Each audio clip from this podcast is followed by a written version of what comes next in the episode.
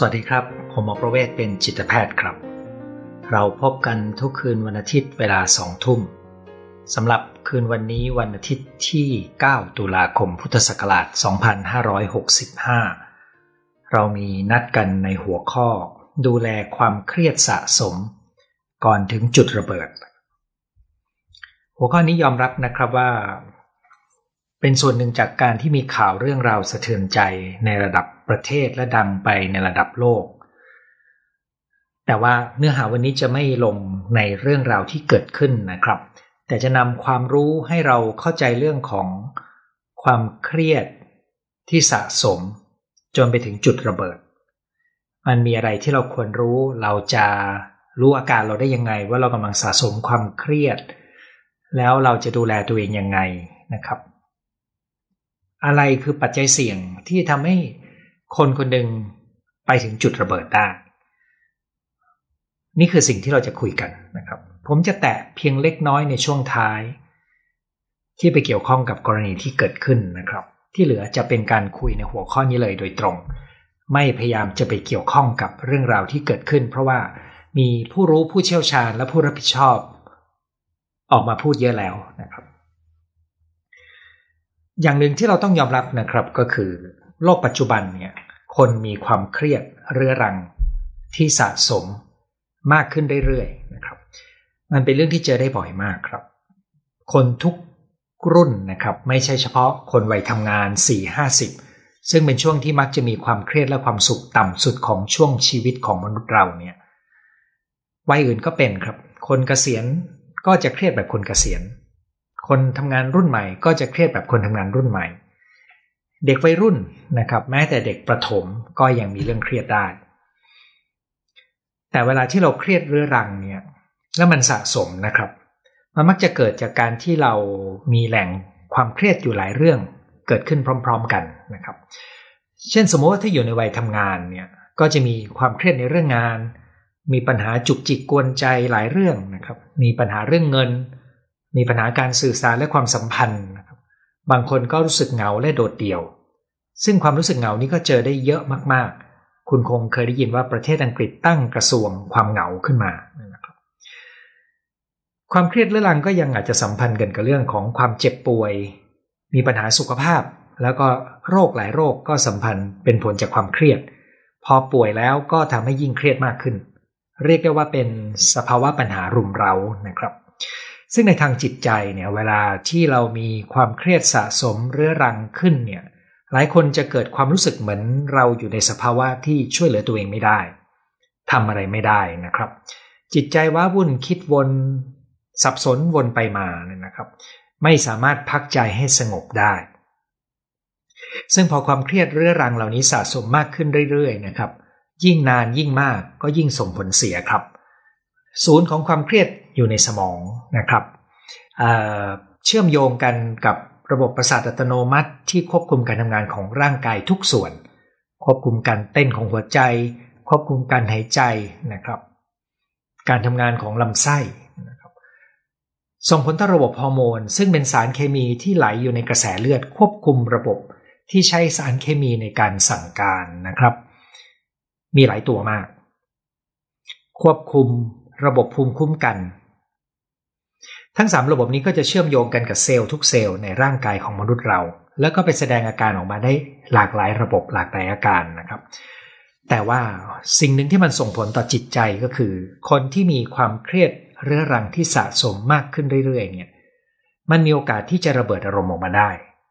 และในบางกรณีก็เป็นการระเบิดอารมณ์ที่เกิดเป็นอันตรายขึ้นมาได้นะครับดังนั้นตอนนี้เราจะมาเริ่มต้นลองสังเกตตัวเองดูก่อนว่า เรามีความเครียดสะสมอยู่ในตัวไหมนะครับ โดยทั่วไปแล้วเวลาที่เรามีความเครียดสะสมเนี่ยสภาวะจิตใจและร่างกายมันจะเริ่มไม่เป็นปกติ แต่ความที่มันเรื้อรังและสะสมเนี่ยความไม่เป็นปกตินั้นเราเริ่มอยู่กับมัน เหมือนเป็นปกติ แต่จริง ๆ ระบบร่างกายและจิตใจยังไม่เป็นปกติดังนั้นอาการเหล่านี้ก็เป็นอาการที่เราเริ่มอยู่กับมันจนรู้สึกว่ามันเป็นส่วนหนึ่งของตัวเราละ เช่นเราจะมีความวิตกกังวล มีความซึมเศร้าได้ จากความเครียดเรื้อรังนั้น เพราะความรู้สึกว่าเราแก้ปัญหาไม่ได้ ความรู้สึกว่าเราจัดการอะไรไม่ได้นี่มันส่งผลต่อสภาวะจิตใจของเรามาก ก็จะหงุดหงิดง่ายด้วยครับ คุมอารมณ์ได้น้อยลงนะครับ ระบบร่างกายก็จะมีอาการเกร็งของกล้ามเนื้อปวดเมื่อยอ่อนเพลียไม่อยากทำอะไร เหมือนหมดแรงนะครับทั้งนี้ก็เพราะว่าความเครียดเนี่ยมันเป็นตัวที่กินพลังงาน มันเหมือนเครื่องยนต์เร่งเครื่อง ส่งผลต่อความเจ็บป่วยนะครับ เราจะเจ็บป่วยง่ายนะครับ ปวดหัวปวดท้องเป็นหวัดนะครับ ผลัดกันป่วยบ่อยเลยนะครับ ช่วงไหนที่เราเครียดเรื้อรังเครียดสะสม เราจะสังเกตได้ว่าเราป่วยบ่อย ซึ่งก็ไปเสียเงินค่าไปรักษาพยาบาล อันนี้ก็กลายเป็นความเครียดย้อนกลับเข้ามาอีกนะครับจำนวนหนึ่งก็จะนอนไม่หลับเพราะระบบประสาทตื่นตัวนะครับ ความเครียดในมันเป็นตัวรับรู้สิ่งคุกคามนะครับ เวลาที่เรารู้สึกถึงความเป็นปัญหาที่เรายังแก้ไม่ได้เนี่ยมัน มันทำให้ระบบร่างกายเราตื่นตัวขึ้นมา คนจำนวนหนึ่งก็จะไปใช้สารเสพติดนะครับ ทุกชนิดที่หาได้ รวมถึงกัญชานะครับ บุหรี่แอลกอฮอล์นะครับ ยาบ้าที่มีอยู่ แล้วก็จริง ๆ ยาเสพติดแทบทุกชนิดครับ ผมรับรู้มาจากคนที่มาปรึกษาผมว่ามันหาไม่ยากนะครับ ไม่ใช่เฉพาะบ้านเรานะครับ ประเทศที่ดูเหมือนน่าจะยากก็ยังหาได้ แต่แน่นอนประเทศเราได้ชื่อว่าหาง่ายนะครับเออส่งผลต่อโรคทางกายได้ เช่น ความดันโลหิตสูง แล้วก็ส่งผลต่อความสัมพันธ์นะครับถ้าไม่ถึงมีปัญหาความสัมพันธ์เวลาที่เรามีความเครียดเรื้อรังก็เพราะว่า เวลาที่เรามีความเครียดเรื้อรังและสะสมเนี่ย เราคุมอารมณ์ได้แย่ลง เราฟังความเห็นคนอื่นได้แย่ลง เรามองเห็นแต่มุมของตัวเองนะครับ นั่นก็เป็นเหตุที่ทำให้ไม่เข้าใจกัน นอกจากนี้ก็ยังมีการหมดความสนใจทางเพศ ซึ่งเป็นแหล่งความเพลิดเพลินของร่างกายมนุษย์เรานะครับ โดยรวมๆมันก็เป็นอาการของความเครียดที่ดำเนินต่อเนื่องนะครับ เวลาที่อาการเหล่านี้เป็นอยู่นานมันสะสมเนี่ยร่วมกันไปกับปัญหาหลาย ๆ อย่างนะครับ คือมีปัญหาในสภาวะจิตใจ มีปัญหาสภาวะร่างกาย มีปัญหาการงาน มีปัญหาความสัมพันธ์ มีปัญหาการเงินนะครับ มัน ตีกันจนกระทั่ง มันแยกไม่ออกว่าไหนมาก่อนไหนมาหลังนะครับ ซึ่งพอมันดำเนินมาถึงจุดหนึ่งมันพัวพันกันมั่วไปหมดเนี่ยนะครับ ยุ่งไปหมดเนี่ย มันจะเกิดสภาวะที่เหมือนอับจนหนทางนะครับ มองไม่เห็นทางออกครับ เพราะมันไม่รู้จะแก้ยังไง เนื่องจากว่ามันมันหมักหมมนะครับ บางคนจะอยู่ในสภาวะที่คล้ายกับเหมือนสุนัขจนตรอก เพราะว่ามันปัญหารุมเร้า มันเป็นความคุกคามเรื้อรัง มันเป็นสภาวะที่เราจนตรอก ยิ่งถ้าเขามีปัญหาความสัมพันธ์กับคนรอบตัว ด้วยเหตุอะไรก็ตามนะครับ ตรงนี้ก็จะยิ่งกระตุ้นปฏิกิริยาที่เหมือนกับสุนัขจนตรอก ถ้าคุณไปค้นข้อมูลว่าสุนัขจนตรอกเป็นยังไง มันเป็นภูมิปัญญาของคนไทยครับ เป็นคำโบราณที่เปรียบเปยสภาวะของสุนัขจนตรอก ที่จะเกิดการสู้เพราะไม่มีทางเลือก และการสู้ของสุนัขจนตรอกเนี่ย มันจะสู้แบบดุร้ายแล้วเป็นอันตรายได้ เพราะมันไม่มีทางถอยละนะครับนั้นคนโบราณที่ฉลาดก็จะระมัดระวัง อย่าทำให้คนคนหนึ่งไปอยู่ในสภาวะจนตรอกมากเกินไป เพราะมันจะเปลี่ยนจากสภาวะที่ไม่สู้ กลายเป็นสู้แบบหมาบ้าเลยนะครับ สิ่งหนึ่งที่น่าสนใจก็คือในโครงสร้างของสมองมนุษย์เราเนี่ยนะครับ ศูนย์ที่ทำงานด้านความกลัว ความกังวล การอยู่กับสิ่งคุกคามและรู้สึกว่ามีภัยคุกคามนี่นะครับ มันเป็นพื้นที่เดียวกันกับส่วนของสมองที่ทำหน้าที่ด้านของความก้าวร้าวและความรุนแรงครับ สมองส่วนนี้ก็คือส่วนที่เรียกว่าอะมิกดาลา ซึ่งหลายคนที่สนใจเรื่องสมองและอยากรู้ชื่อเฉพาะก็จะคุ้นชื่อนี้มากนะครับ แปลว่าอะไรครับ แปลว่า ศูนย์ของความก้าวร้าวและรุนแรง อยู่ที่เดียวกันกับศูนย์ของความกลัวและความรู้สึกถูกคุกคาม มันช่างเหมือนกับคำว่าสุนัขจนตรอกของภูมิปัญญาไทยมากเลยนะครับ เพราะว่าความกลัวกับความโกรธก้าวร้าวเนี่ย มันถูกกระตุ้นคู่กันได้นะครับ และจริงๆแล้วคนที่กลัวนะครับ ถ้าเขาอยู่กับความกลัวมากพอจำนวนหนึ่งจะสัมผัสได้ถึงความโกรธข้างในนั้น ส่วนคนที่โกรธนะครับ ถ้าอยู่กับความโกรธได้ดีพอ เขาจะสัมผัสได้ถึงความกลัวที่อยู่ลึกลงไปกว่านั้นนะครับนั้นความกลัวความโกรธมันก็มาคู่กันนะครับ เป็นสภาวะที่เหมือนกับอับจนหนทางสุนัขจนตรอกในช่วงที่ความรู้ทางสมองเกิดขึ้นใหม่ ๆ นะครับ ประมาณเมื่อ 50 กว่าปีก่อนมีกรณีศึกษาหลายครั้งนะครับ ที่แสดงให้บอกให้รู้ได้ว่าสมองส่วนไหนที่สัมพันธ์กันกับความรุนแรงมีกรณีที่คนปีนขึ้นไปบนตึก แล้วก็ยิงกราบลงมาที่ผู้คนบนท้องถนน เเขาก็ชนะสูตรศพนะครับ แน่นอนตอนเขาก่อคดีไม่มีใครคิดว่าเป็นอะไรก็ต้องป้องกันประชาชนไว้ก่อนนะครับ นี่เป็นกรณีที่อเมริกานะครับ นี่ห้าสิบกว่าปีก่อนนั้นเขาก็หลังจากที่เเสียชีวิตไปแล้วก็เอามาชนสูตรศพ ก็พบว่า คนคนนั้นมีเนื้องอกอยู่ที่บริเวณสมองที่อะมิกดาลานะครับ แล้วก็มีกรณีหนึ่งครับ ก็เป็นเนื้องอกเหมือนกัน แล้วก็มีกรณีที่เป็นโรคลมชัก ซึ่งแปลว่ามันมีเซลล์ประสาทเกิดการปล่อยกระแสไฟฟ้าผิดปกตินะครับ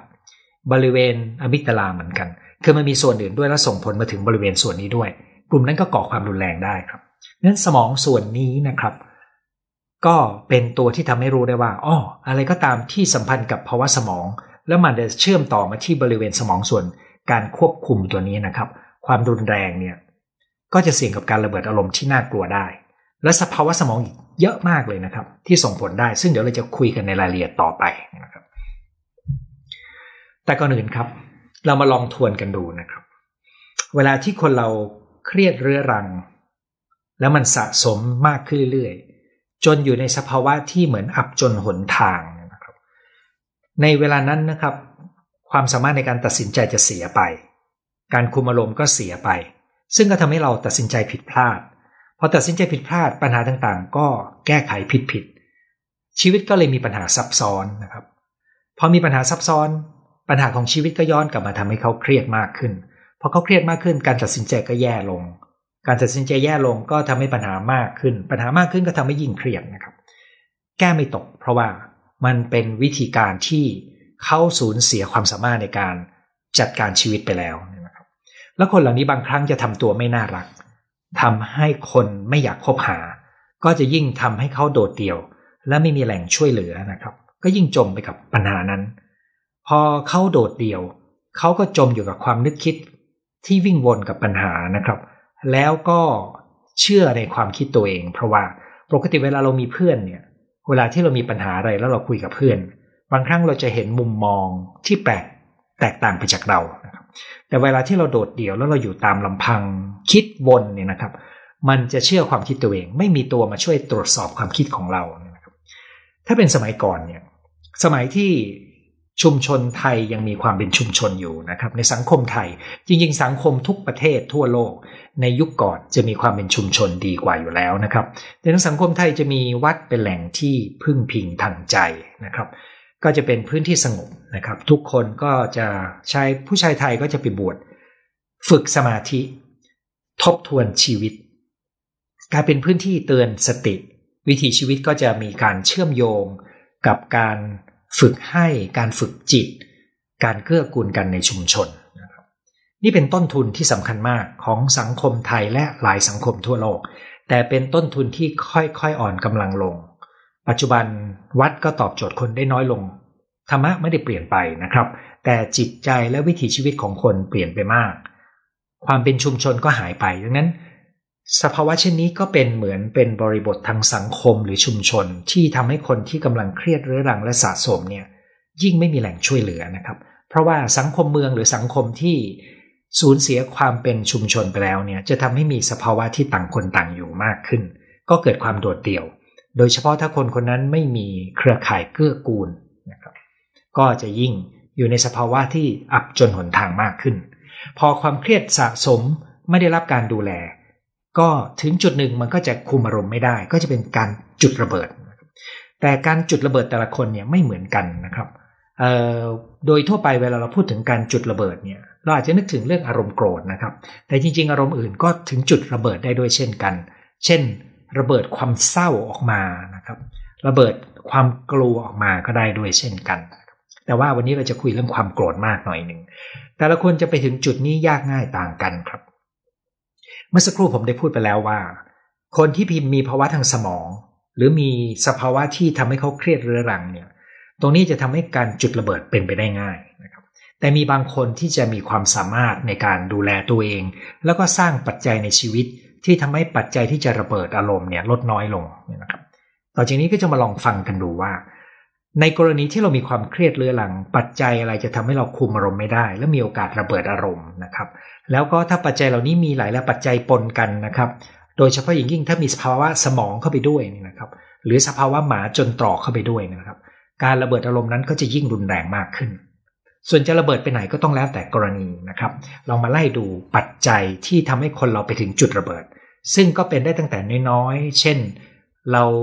ตะโกนด่าคนในบ้าน พูดไม่ดีออกไป หรือเราขับรถแล้วก็ไปปาดหน้าคนนะครับ หรือเราทะเลาะกันกับเพื่อนร่วมงานนะครับ แรงขึ้นก็คือมีเรื่องชกต่อยกัน แรงกว่านั้นก็คือทำร้ายร่างกาย แล้วก็แรงกว่านั้นก็ใช้อาวุธนะครับอะไรบ้างที่ทำให้คนเราไปถึงจุดระเบิดอารมณ์เนี่ยนะครับ ก็ได้พูดไปแล้วก็คือ ปัญหาเรื้อรังที่แก้ไม่ตก จนสร้างความรู้สึกเหมือนอับจนหนทาง สุนัขจนตรอก ตัวนี้จะส่งผลต่อการคุมอารมณ์ครับ เพราะสิ่งคุกคามที่มีอยู่ตลอดเวลาที่ทำให้เขาวิตกกังวล และมีความกลัวที่เขาไม่รู้จะจัดการชีวิตยังไงเนี่ย มันจะปลุกความโกรธขึ้นมาได้นะครับ เป็นความรุนแรงขึ้นมาได้ อะไรก็ตามที่ส่งผลต่อสภาวะทางสมอง ทั้งที่เป็นสภาวะชั่วคราว เช่นน้ำตาลต่ำหิว อดนอนนะครับ ได้รับสาร เช่นแอลกอฮอล์สิ่งเสพติด หรือเป็นสภาวะสมองที่อ๋อบางกรณีเป็นสภาวะที่เรียกว่าสมองทำงานผิดปกติชั่วคราว เช่น คนที่ดื่มสุราแล้วหยุดสุราแล้วอาการเกิดอาการถอนแล้วมีประสาทหลอนนะครับตัวนั้นก็เป็นภาวะสมองทำงานผิดปกติ หรือเป็นสภาวะสมองผิดปกติที่ถาวร เช่น กรณีมีอุบัติเหตุทางสมองนะครับ มีตัวที่เรียกว่าเป็นอัมพฤกษ์อัมพาตซึ่งโดยทั่วไปเราจะนึกถึงการเคลื่อนไหวร่างกาย แต่ถ้ามันไป มีการอุดตันของเส้นเลือดหรือเส้นเลือดแตกที่ไปทำให้สมองส่วนควบคุมอารมณ์ทำงานแย่ลง หรือไปกระตุ้นสมองส่วนที่ทำหน้าที่ด้านความก้าวร้าวรุนแรง ตัวนั้นก็จะทำให้เขามีความก้าวร้าวขึ้นมาได้ดังนั้นในคนที่สมองเสื่อม ศูนย์ที่ทำหน้าที่ควบคุมอารมณ์ซึ่งอยู่อีกส่วนหนึ่งนะครับตรงนี้ไม่ใช่อนิกดาลาแล้วนะครับ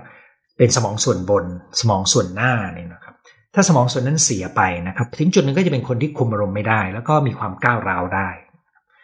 แต่คนเหล่านี้ส่วนใหญ่ไม่เคยเป็นอันตรายกับสังคมนะครับ เพราะก็จะอยู่ในบ้าน คนที่เป็นลมชักก็ส่งผลต่อสมอง และส่งผลต่อความรุนแรงได้ นอกจากนี้นะครับ คนที่มีปมวัยเด็กนะครับส่งผ่านหลายกลไกมาก เพราะว่าคนที่มีปมวัยเด็กมักจะมีปัญหาความไม่สามารถไว้วางใจคนอื่นได้ ซึ่งก็ทำให้เขาไม่เคยมีเพื่อน แล้วก็มีปัญหาแยกตัวนะครับ โจทย์ความสัมพันธ์ก็มีแล้วก็คนที่มีปมวัยเด็กก็ยังมีปัญหาการคุมอารมณ์ด้วย มีปัญหาสมาธิสั้นได้ด้วย เรียกว่ามีหลายกลไกที่ทำให้เขาไปเกิดปัญหาได้ นอกจากนี้คนที่มีปมค้างใจยังอาจจะไปใช้สารเสพติดได้ง่ายกว่า อย่างตอนที่เราคุยกับเรื่องราวของคุณหมอกาเบอร์มาเต้นะครับ ตอนนั้นก็พูดถึงเรื่องนี้ไว้เยอะ ท่านที่สนใจไปลองฟังดูนะครับ บางคนก็จะมีอาการดื้อและต่อต้านตั้งแต่เด็กนะครับ ซึ่งอาจจะเป็นจากปมจากวัยเด็กด้วยเช่นกัน คนที่มีปัญหาสภาวะจิตใจเรื้อรัง เช่นมีภาวะซึมเศร้าแบบอยู่ลึกๆนะครับ หรือมีภาวะหวาดระแวงหลงผิด แล้วก็เชื่อความหลงผิดของตัวเอง อย่างนั้นก็ตามในกลุ่มที่มีความเจ็บป่วยทางจิตใจเนี่ยเมื่อวันก่อนคุณหมอยงยุทธวงพิรมสารก็ได้ให้สัมภาษณ์ในรายการ ซึ่งเป็นเรื่องเกี่ยวกับกรณีที่เกิดขึ้นเนี่ยนะครับพี่เขาก็ได้อ้างอิงตัวเลขการศึกษานะครับว่า ในจำนวนผู้ก่อความรุนแรงเนี่ยกลุ่มที่เป็นผู้ป่วยทางจิตเนี่ยเป็นเพียงส่วนน้อย ตัวเลขประมาณ5%นะครับสี่ละห้าผมจำตัวเลขที่เขาอ้างอิงไม่ได้ ผมรู้แต่ว่าน้อยมากเนี่ยนะครับในตรงนั้นมันก็เป็นความเชื่อผิดๆที่คิดว่า คนที่ก่อความรุนแรงเป็นผู้ป่วยทางจิตนะครับ จริง ๆ ผู้ป่วยทางจิตในกลุ่ม เหล่านี้ที่เราพูดถึงยังรักษาได้ด้วย แต่ปัญหาคือบางครั้งเข้าไม่ถึงการรักษา อันนั้นก็ถอยมาเพื่อให้รู้จะได้ไม่ไปคิดแต่ว่าเป็นเพราะปัญหาทางจิตนะครับ แต่ว่ามันมีสภาวะสมอง สภาวะอับจนหนทาง สุนัขจนตรอก แล้วก็มีปมซึ่งไม่ได้รับการเยียวยา ซึ่งจะเสี่ยงกับทุกเรื่องอยู่แล้วนะครับ คราวนี้เราจะดูแลตัวเองยังไง ถ้าเรามีความเครียดสะสม แล้วก็การดูแลตัวนี้ก็จะเป็นส่วนหนึ่งในการป้องกันการไปถึงจุดที่จะเป็นจุดระเบิดนะครับ ชุมชนและที่ทำงาน จะดูแลอะไรได้บ้าง นี่ก็คือเดี๋ยวเราจะคุยกันตรงนี้ละนะครับ ในงานในแง่การดูแลเบื้องต้นสำหรับสำหรับตัวเองเนี่ยนะครับ หลักคิดข้อนี้จะถ้าฟังดูจะคล้ายกันกับหลักคิดในการดูแลความเครียดนะครับ แต่ผมจะจัดระบบมาเล่าให้ฟัง ดูว่าคุณฟังแล้วชอบอันไหน และอันไหนคุณยังไม่ทำคุณเติมลงไปได้ในชีวิตของคุณนะครับ อย่างแรกครับ สูตรสำเร็จในการคุยกันก็คือ ดูแลกิจวัตรในชีวิตประจำวัน เพราะมันส่งผลต่อระบบชีวภาพ และสมองด้วย นั่นก็คือการกินอาหารที่ดีกับสุขภาพ การนอนให้เพียงพอ และการออกกำลังกาย ทั้ง 3 ตัวดีกับสมองดีกับร่างกาย 2. เราทุกคนต้องการพื้นที่ที่เป็นจุดพักใจให้กับตัวเองนะครับ มีมุมมุมสงบ มีช่วงเวลาที่เราได้กลับมาตั้งหลักตั้งสตินะครับคุณอาจจะบอกว่าถ้าถ้าต้องหาเช้ากินค่ำทำยังไงนะครับ ผมคิดว่าในสังคมไทยเนี่ย มีวัดที่เป็นพื้นที่ที่เราอาจจะจัดเวลาไปอยู่ หรือถ้าคุณนับถือศาสนาอื่น การไปในพื้นที่ทางศาสนาจะทำให้เราได้เชื่อมต่อกับความเป็นตัวตนของเราในระดับลึกนะครับ ไม่ว่าท่านจะเชื่อเรื่องพระเจ้า หรือไม่ได้เชื่อเรื่องพระเจ้าแล้วแต่ศาสนาเนี่ยแต่การเข้าไปในพื้นที่ของศาสนามันจะเป็นพื้นที่ของสงบที่เราได้เชื่อมกับตัวเองในระดับลึกลงไปนะ ซึ่งในพื้นที่เหล่านี้นะครับ ในพื้นที่ไม่ว่าคุณจะสร้างเอง เช่น สวนสาธารณะใกล้บ้าน มุมสงบในบ้านนะครับ มุมสวดมนต์นะครับ หรือว่า วัดใกล้บ้านก็ตามนะครับ ศาสนาสถานใกล้บ้านก็ตาม มัสยิดหรือโบสถ์มุมเหล่านี้นะครับ ทั้งที่คุณสร้างขึ้นเองกับทั้งที่เป็นศาสนาสถานเนี่ยถ้าเป็นพื้นที่ที่คุณได้ไปสร้างกัลยาณมิตรได้ด้วยจะยิ่งดี เพราะมนุษย์ต้องการความสัมพันธ์ระหว่างกันนะครับ เมื่อไหร่ก็ตามที่เราถูกแยกโดดเดี่ยว เราจะยิ่งคิด แล้วก็เชื่อความคิดตัวเอง และมุมมองมันจะแคบลงแคบลงนะครับ แต่การมีกัลยาณมิตรจะทำให้เราไม่ไม่ติดอยู่กับมุมมองที่มองในแง่ถูกคุกคาม มันจะมองอะไรได้ยืดหยุ่นมากขึ้นประเด็นถัดมาที่เราจะจัดการความเครียดสะสมก็คือต้อง ต้องยอมรับและเมตตาตัวเองคำว่าเมตตาตัวเองคืออะไร ปัจจุบันนี้คนส่วนใหญ่จะคาดหวังกับตัวเองนะครับ เช่น คาดหวังให้ perform ได้ดีนะครับ คาดหวังให้มีรายได้สูงภายในเวลารวดเร็ว คาดหวังว่าจะต้องรวย จะต้องประสบความสำเร็จอย่างรวดเร็ว หรือมีแรงคอยกดดันตัวเอง สิ่งเหล่านี้ล้วนแล้วแต่ทำให้เราเครียด ทั้งนั้นที่เรื่องภายนอกอาจจะไม่ได้เป็นสาเหตุ แต่เรากดดันตัวเองจนเครียด ก็ต้อง ผ่อนปรนให้ตัวเองในการเมตตาแล้วก็ยอมรับในความเป็นตัวเราที่มีทั้งจุดแข็งจุดอ่อน มีข้อจำกัดนะครับอยู่กับตัวเองให้เป็น ให้ระวัง mindset ของผู้ตกเป็นเหยื่อนะครับ ผมเคยพูดเรื่องนี้ถ้าสนใจไปฟังดูนะครับ เพราะ mindset ของผู้ตกเป็นเหยื่อเนี่ยเราจะรู้สึกเหมือนเราเป็นผู้ถูกกระทำแล้วการรู้สึกเป็นผู้ถูกกระทำเนี่ยมันรู้สึกเหมือนเราทำอะไรไม่ได้ แล้วมันจะเก็บความโกรธแค้นไว้ การเก็บความโกรธแค้นไว้ก็เป็นอีกหนึ่งปัจจัย ที่ทำให้เราระเบิดอารมณ์ได้ แล้วมันไม่มีความสุขครับเวลาที่เราเก็บความโกรธแค้นไว้ไอ้ mindset ของผู้ตกเป็นเหยื่อจึงเป็นตัวทำลายตัวเราได้มาก ทั้งความเครียดทั้งการมองไม่เห็นทางออก เพราะคิดว่าคนอื่นคือสาเหตุ เราเราแก้ไม่ได้จากจุดของเราเนี่ยนะครับ ทบทวนสิ่งดีๆที่เกิดขึ้นในแต่ละวัน อันนี้มีงานวิจัยเยอะมากนะครับ ดูแลสายสัมพันธ์ให้ดีนะครับ เพื่อน พื่อนเก่าเพื่อนใหม่ หรือละแวกบ้านแล้วแต่ว่าคุณมีกัลยาณมิตรมีมุมพักสงบดีแค่ไหนนะครับ ในองค์กรหรือในระบบที่คนมีปัญหาคล้ายกัน จะมีระบบบัดดี้หรือเพื่อนช่วยเพื่อน หรือระบบพี่เลี้ยงนะครับ คนที่อยู่ในสภาวะที่อาจจะอยู่กับความเครียดเรื้อรังเนี่ย ถ้ามีระบบเพื่อนช่วยเพื่อน ถ้ามีระบบพี่เลี้ยงนะครับ จะเป็นพื้นที่ที่ทำให้เขาไม่โดดเดี่ยว แล้วก็ลดความเครียดไปได้มาก ในกลุ่มช่วยเหลือกันเอง เช่น คนที่ติดแอลกอฮอล์เรื้อรังนะครับ ในต่างประเทศก็จะมีกลุ่มช่วยเหลือกันเอง สมัยที่ผมทำงานได้ใช้ VS นะครับเขาก็มีกลุ่มช่วยเหลือกันเอง ซึ่งในช่วงต้นก็ช่วยจัดตั้งโดยโรงพยาบาลหรือหน่วยบริการสาธารณสุข มีพื้นที่ให้นะครับ ช่วงแรกก็มีงบประมาณทำกิจกรรมให้ ต่อมาคนติดเชื้อผู้ติดเชื้อก็เก่งขึ้นเรื่อยๆรวมตัวกัน แล้วก็ สร้างรายได้นะครับ แล้วก็เคลื่อนไหวทางการเมือง เพื่อทำให้เกิดนโยบายทางการเมืองเพื่อมาดูแลและรักให้การรักษาเข้าถึงการรักษานะครับรวมถึงไปขอทุนต่างประเทศได้ด้วย ทั้งหมดเนี่ยระบบเพื่อนช่วยเพื่อนทำให้เราไม่โดดเดี่ยวและสำคัญ จากนั้นนะครับต้องเรียนรู้วิธีการจัดการอารมณ์ให้ถูกต้องครับ ซึ่งแต่ละข้อที่เราคุยกันมีรายละเอียดเยอะพอสมควรเดี๋ยวผมได้พูดไปในกรณีอื่นไปบ้างแล้วนะครับ การเรียนรู้วิธีจัดการอารมณ์ที่สำคัญมาก ๆ ในกรณีความเครียดสะสมก็คือระวังอย่าใช้วิธีกลบอารมณ์ เป็นวิธีหลักในการจัดการอารมณ์ ซึ่งการกลบอารมณ์นี้อาจจะหมายถึงการเก็บกดธรรมดา หรือการใช้สารเสพติด แอลกอฮอล์หรือบุหรี่ หรือกัญชาหรืออะไรก็ตามนี่นะครับ ไปกลบอารมณ์ คือเบี่ยงเบนจากอารมณ์นะครับเเพราะอะไรครับ คือจริง ๆ การมีสันทนาการ การเบี่ยงเบนความสนใจจากเรื่องที่ทุกข์ใจเป็นบางช่วงเนี่ย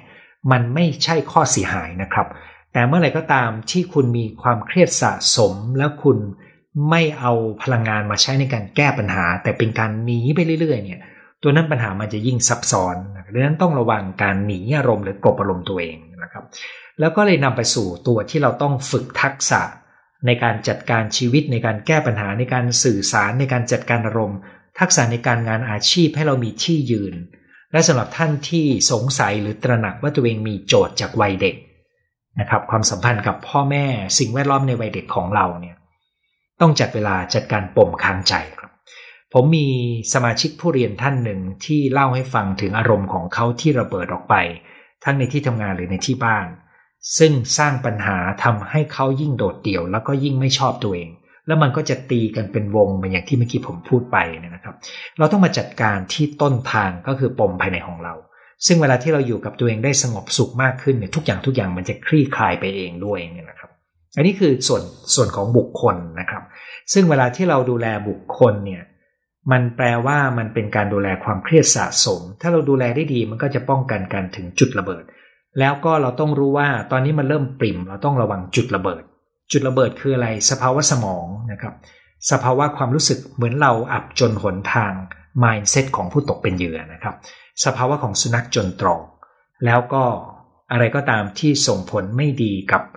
สภาวะของสมองให้รู้ไว้เลยว่า ตัวนั้นจะทำให้ระเบิดอารมณ์ได้ง่ายมาก เช่นขาดน้ำขาดน้ำตาล หิวนอนไม่พอเหล่านี้นะครับ ดื่มแอลกอฮอล์ หรือว่าเมายาอะไรก็ตาม อันตรายทั้งนั้น แล้วชุมชนกับที่ทำงานทำอะไรได้บ้าง เพราะว่าปัญหานี้เราอาจจะคิดว่าเป็นปัญหาส่วนตัวนะครับ แต่ต้องรู้นะครับว่าสังคมที่ดีเนี่ยไม่ปล่อยคนมีปัญหาอยู่กับปัญหาของเขา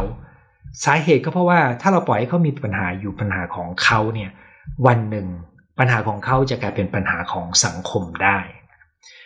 นั้นก็จะมีข้อคิดนิดนึงนะครับสำหรับระบบที่ทำงานหรือว่าในชุมชน ต้องตระหนักอย่างหนึ่งนะครับว่า คนที่มักถูกมองว่าเป็นตัวปัญหาเนี่ย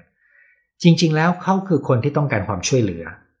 แต่หลายคนก็จะทำตัวน่ารังเกียจน่ารำคาญแล้วก็น่าเบื่อเนี่ยนะครับ ซึ่งก็ยิ่งทำให้เขาโดดเดี่ยว แล้วก็ยิ่งทำให้เขาเหมือนสุนัขจนตรอกนะครับ แล้วก็ทำให้เขาวนอยู่กับปัญหาแล้วก็เชื่อความคิดตัวเอง แล้วก็อาจจะจมอยู่กับความเจ็บแค้น โดยเฉพาะถ้าเขาถูกบูลลี่ ในที่ทำงานหรือในชุมชนนะครับตัวนี้ก็จะกลายเป็นตัวโถมเข้าไปใหม่ ไม่มีอะไรดีเท่ากับสังคมหรือชุมชนหรือที่ทำงานที่เกื้อกูลนะครับ แน่นอนว่าในที่ทำงานเนี่ยก็จะต้องมีตัววัดผลการปฏิบัติงาน ไม่งั้นที่ทำงานก็อยู่ไม่ได้นะครับ ตัวนี้ต้องหาวิธีเอานะครับ แต่ต้องบอกอย่างหนึ่งว่าความเกื้อกูลกันในสังคมเนี่ยคือต้นทุนที่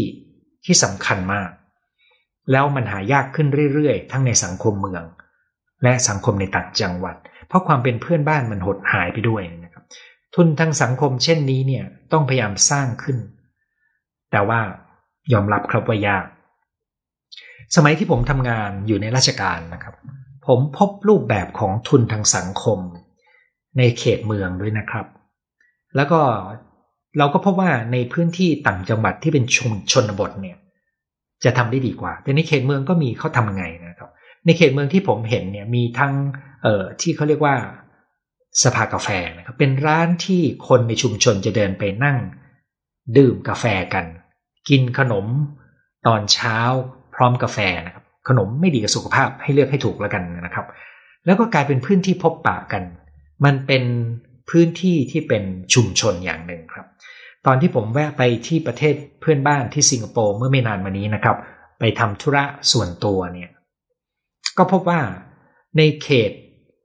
ที่ผมไปพักคือเขตเชนาทาวของเขานะครับ เป็นเขตที่โรงแรมไม่แพง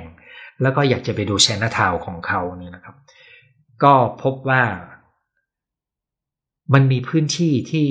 คนแก่ๆมานั่งเล่นหมากรุกกันนะครับ แล้วก็เป็นพื้นที่ที่มีลานโล่งสำหรับสามารถที่ทำกิจกรรมกัน เราจำเป็นต้องออกแบบรูปแบบของการอยู่ร่วมกัน เพื่อทำให้เป็นสังคมที่เกื้อกูลกัน ทำไมถึงเป็นเช่นนั้นก็เพราะว่าการช่วยเหลือเกื้อกูลกันเนี่ยมันเป็นการทำให้คนที่กำลังรู้สึกจนตรอกเนี่ยไม่รู้สึกโดดเดี่ยว และเป็นนกลไกที่เป็นต้นทุนให้สังคมที่ดี ทีนี้ผมมีข้อคิดสำหรับกรณีที่เกิดขึ้น 3 ประเด็น สั้นๆ เลยนะครับ ก่อนจะจบการคุยวันนี้หนึ่งก็คือเรื่องของประเด็นการเข้าถึงอาวุธ เราปฏิเสธไม่ได้นะครับว่าคนระเบิดอารมณ์กระจายอยู่ทุกที่ ท้องถนน ในบ้าน ในชุมชน ในที่ทำงาน แต่คนที่ระเบิดอารมณ์และมีอาวุธในมือ จะสร้างความสูญเสียและเป็นอันตรายบ้างได้มาก อาวุธและเทคโนโลยีทำให้มนุษย์ทำร้ายกันได้ง่ายขึ้นกว่าเดิม เราก็ไม่รู้ครับว่าวันหนึ่ง เราจะไปปรากฏตัวในพื้นที่ที่กำลังมีคนระเบิดอารมณ์และมีอาวุธอยู่ไหม บางครั้งอาจจะไม่ใช่อาวุธปืนนะครับ แต่อาจจะหมายถึงการที่เขาใช้รถยนต์ของเขาเป็นอาวุธ ซึ่งอาจจะทำร้ายคนบนท้องถนนได้ ตัวนี้เป็นข้อคิดที่หนึ่งที่ผมเห็นด้วยกับข้อคิดเรื่องของการหาวิธี แม้ว่าจะยังนึกวิธีไม่ออกก็ตาม แต่ต้องรู้ว่าใครที่เข้าถึงอาวุธ และเขากำลังระเบิดอารมณ์ นั่นเป็นสิ่งที่เป็นอันตรายกับคนรอบตัว 2. ผมไม่คิดว่าเหตุการณ์นี้จะเป็นครั้งสุดท้ายในสังคมไทย เพราะอะไรผมถึงพูดเช่นนั้น เพราะมันมีปัจจัยมากมายที่เรามองเห็นถึงความเครียดสะสม ถึงการบูลลี่กัน ถึงความเหลื่อมล้ำ ถึงความเครียดในระบบงาน โดยเฉพาะผู้ให้บริการที่เข้าถึงอาวุธก็มีความเครียดหลายเรื่องที่เราได้ศึกษากันมานะครับ มันมีปัญหาในสังคม มันมีสภาวะของคนที่อับจนหนทาง มันมีคนที่อาจจะมีปัญหาทางสมอง โดยเฉพาะถ้ายาเสพติดมันใช้กันทั่วถึงนะครับ มันเป็นปัญหาที่ซับซ้อนซึ่งมีโจทย์ซ้อนโจทย์เต็มไปหมดเลย ก็ในเมื่อเหตุปัจจัยมันยังมีครบ โจทย์เหล่านี้มันไม่ใช่จะเกิดขึ้นเพราะตัวบุคคลนะครับ โจทย์เหล่านี้มันเป็นเพราะว่าปัจจัยหลาย ๆ อย่างมันเอื้อครับ วันดีคืนดีเมื่อปัจจัยต่างๆ มาประกอบรวมลงที่คน บุคคลและเข้าถึงจุด ที่เขาจะเป็นอันตรายได้ เหตุการณ์คล้าย ๆ กันก็อาจจะเกิดขึ้นได้ มันจึงไม่ใช่ปัญหาของตัวบุคคล แต่มันเป็นปัญหาเชิงระบบที่ทุกจุดล้วนแล้วแต่มีส่วนเกี่ยวข้องทางใดทางหนึ่งนะครับ ซึ่งการที่สื่อมวลชนหรือว่าหน่วยงานพยายามจะหาเหตุผลว่ามันเกิดจากสาเหตุอะไรกันแน่ ผมคิดว่าเป็นเป็นการมองที่จำกัด เพราะว่าเขากำลัง มองข้ามสาเหตุที่ประกอบกัน มันเหมือนกับเพราะมีสิ่งนี้สิ่งนี้จึงเกิด มันมีหลายปัจจัยเข้ามาประกอบกันเชิงกระตุ้นกันไปกระตุ้นกันมา มันก็มีปรากฏการณ์ขึ้น เป็นบางระยะเป็นครั้งครั้งไปนะครับ แล้วก็มันไม่สามารถที่จะปัดให้พ้นตัวว่าเรื่องนี้ไม่ใช่ปัญหาของเรา แล้วก็ไม่สามารถถือเป็นสาเหตุที่ฝ่ายการเมืองจะเอามาโฆษณาชวนเชื่อ พื่อชี้เป้าโทษไปที่ฝ่ายใดฝ่ายหนึ่งนะครับวิธีนี้เป็นความพยายามของทางการเมืองที่ไม่ช่วยแก้ปัญหา แต่แน่นอนว่าถ้าฝ่ายการเมืองอยากแก้ปัญหาจริง ต้องวิเคราะห์ให้เป็นระบบ สรุปบทเรียนให้ดี แล้วก็ จัดการที่ทุกระบบ แต่แน่นอนนะครับ ปัจจัยมันซับซ้อน นั่นเป็นเหตุที่ผมคิดว่า นี่จะไม่ใช่ครั้งสุดท้าย เพียงแต่จะไปเกิดที่ไหนในครั้งถัดไปเราไม่รู้ครับ สุดท้ายนะครับ ผมมีโอกาสคุยกับผู้เชี่ยวชาญท่านหนึ่ง ซึ่งทำงานเรื่องของแผลทางใจตั้งแต่สมัยยุคเเหตุการณ์ 911 ในอเมริกานะครับกับเหตุการณ์ต่างๆ ที่มีเหตุยิงกันในโรงเรียน อันนี้เป็นผู้เชี่ยวชาญในอเมริกานะครับเขาให้ข้อคิดอยู่ข้อหนึ่งครับ ว่าเรื่องแบบนี้เมื่อเกิดขึ้นแล้วเนี่ยสิบปีผลกระทบก็ยังไม่หมดนะครับ การดูแลผู้ได้รับผลกระทบซึ่งเป็นได้หลากหลายมากนะครับ จึงต้องดำเนินการอย่างต่อเนื่อง ซึ่งเรื่องนี้ส่งมาให้รับรู้ว่า แม้ว่าช่วงนี้จะเป็นเรื่องที่ทุกคนกรูกันเข้าไปนะครับ แต่ว่าเรื่องนี้ให้เตรียมทรัพยากรแล้วกลไกหรือวิธีทำงาน เพื่อดูแลผู้ได้รับผลกระทบมากกว่า 10 ปีได้เลยครับ อันนี้คือเนื้อหาทั้งหมดที่เตรียมมาในวันนี้นะครับ แล้วก็อย่างที่บอกนะครับว่า ผมพยายามเรียกไม่พูดถึงเหตุการณ์ แล้วก็มีเฉพาะสามประเด็นท้าย ที่แตะไปที่เหตุการณ์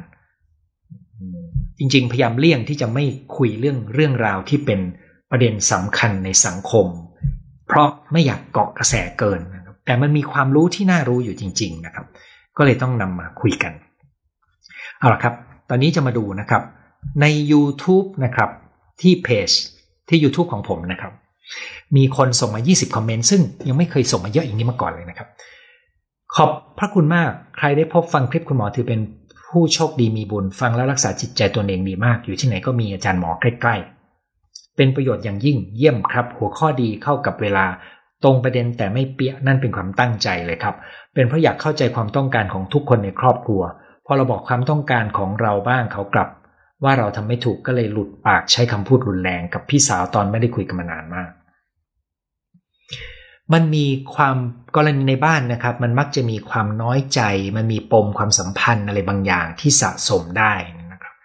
แล้วก็มักจะมีโจทย์เรื่องความสื่อการสื่อสารหรือความสัมพันธ์บางอย่างแฝงอยู่ในนั้น แล้วก็บ้านหลายบ้านเป็นอย่างนี้นะครับ บางครั้งความเครียดสะสมอยู่กับความเครียดจนไม่รู้ตัวว่าเครียดครับงั้นคุณลองดูอาการที่ผมเล่าดู คุณจะได้รู้ว่ามันมีความเครียดสะสมอยู่ สักแค่ไหนนะครับ หัวข้อดีเป็นประโยชน์ทุกสัปดาห์อยากได้แนวทางจัดการความเครียดที่สะสมมานานแบบไม่รู้ตัวอยู่พอดี เดี๋ยวนี้ใช้สมองคิดนิดเดียวก็ปวดหัวกล้ามเนื้อก็ปวดตึงมากนะครับ ระบบร่างกายก็ทำงานบกพร่องไป ผมหวังว่าเนื้อหาวันนี้จะตอบโจทย์ของคุณได้เป็นก้อนๆเลยนะครับ แล้วก็ไอ้ข้อแนะนำในการดูแลมันเยอะเหมือนกัน คุณลองจับไปสักทำสักอย่างหนึ่งดูนะครับ หัวข้อโดนจะรอฟัง ฟังหลายคลิปเป็นประโยชน์น่าฟังมากรอฟัง คำนึงถึงผู้เป็นพ่อแม่ของเด็กแล้วหัวใจคงสลาย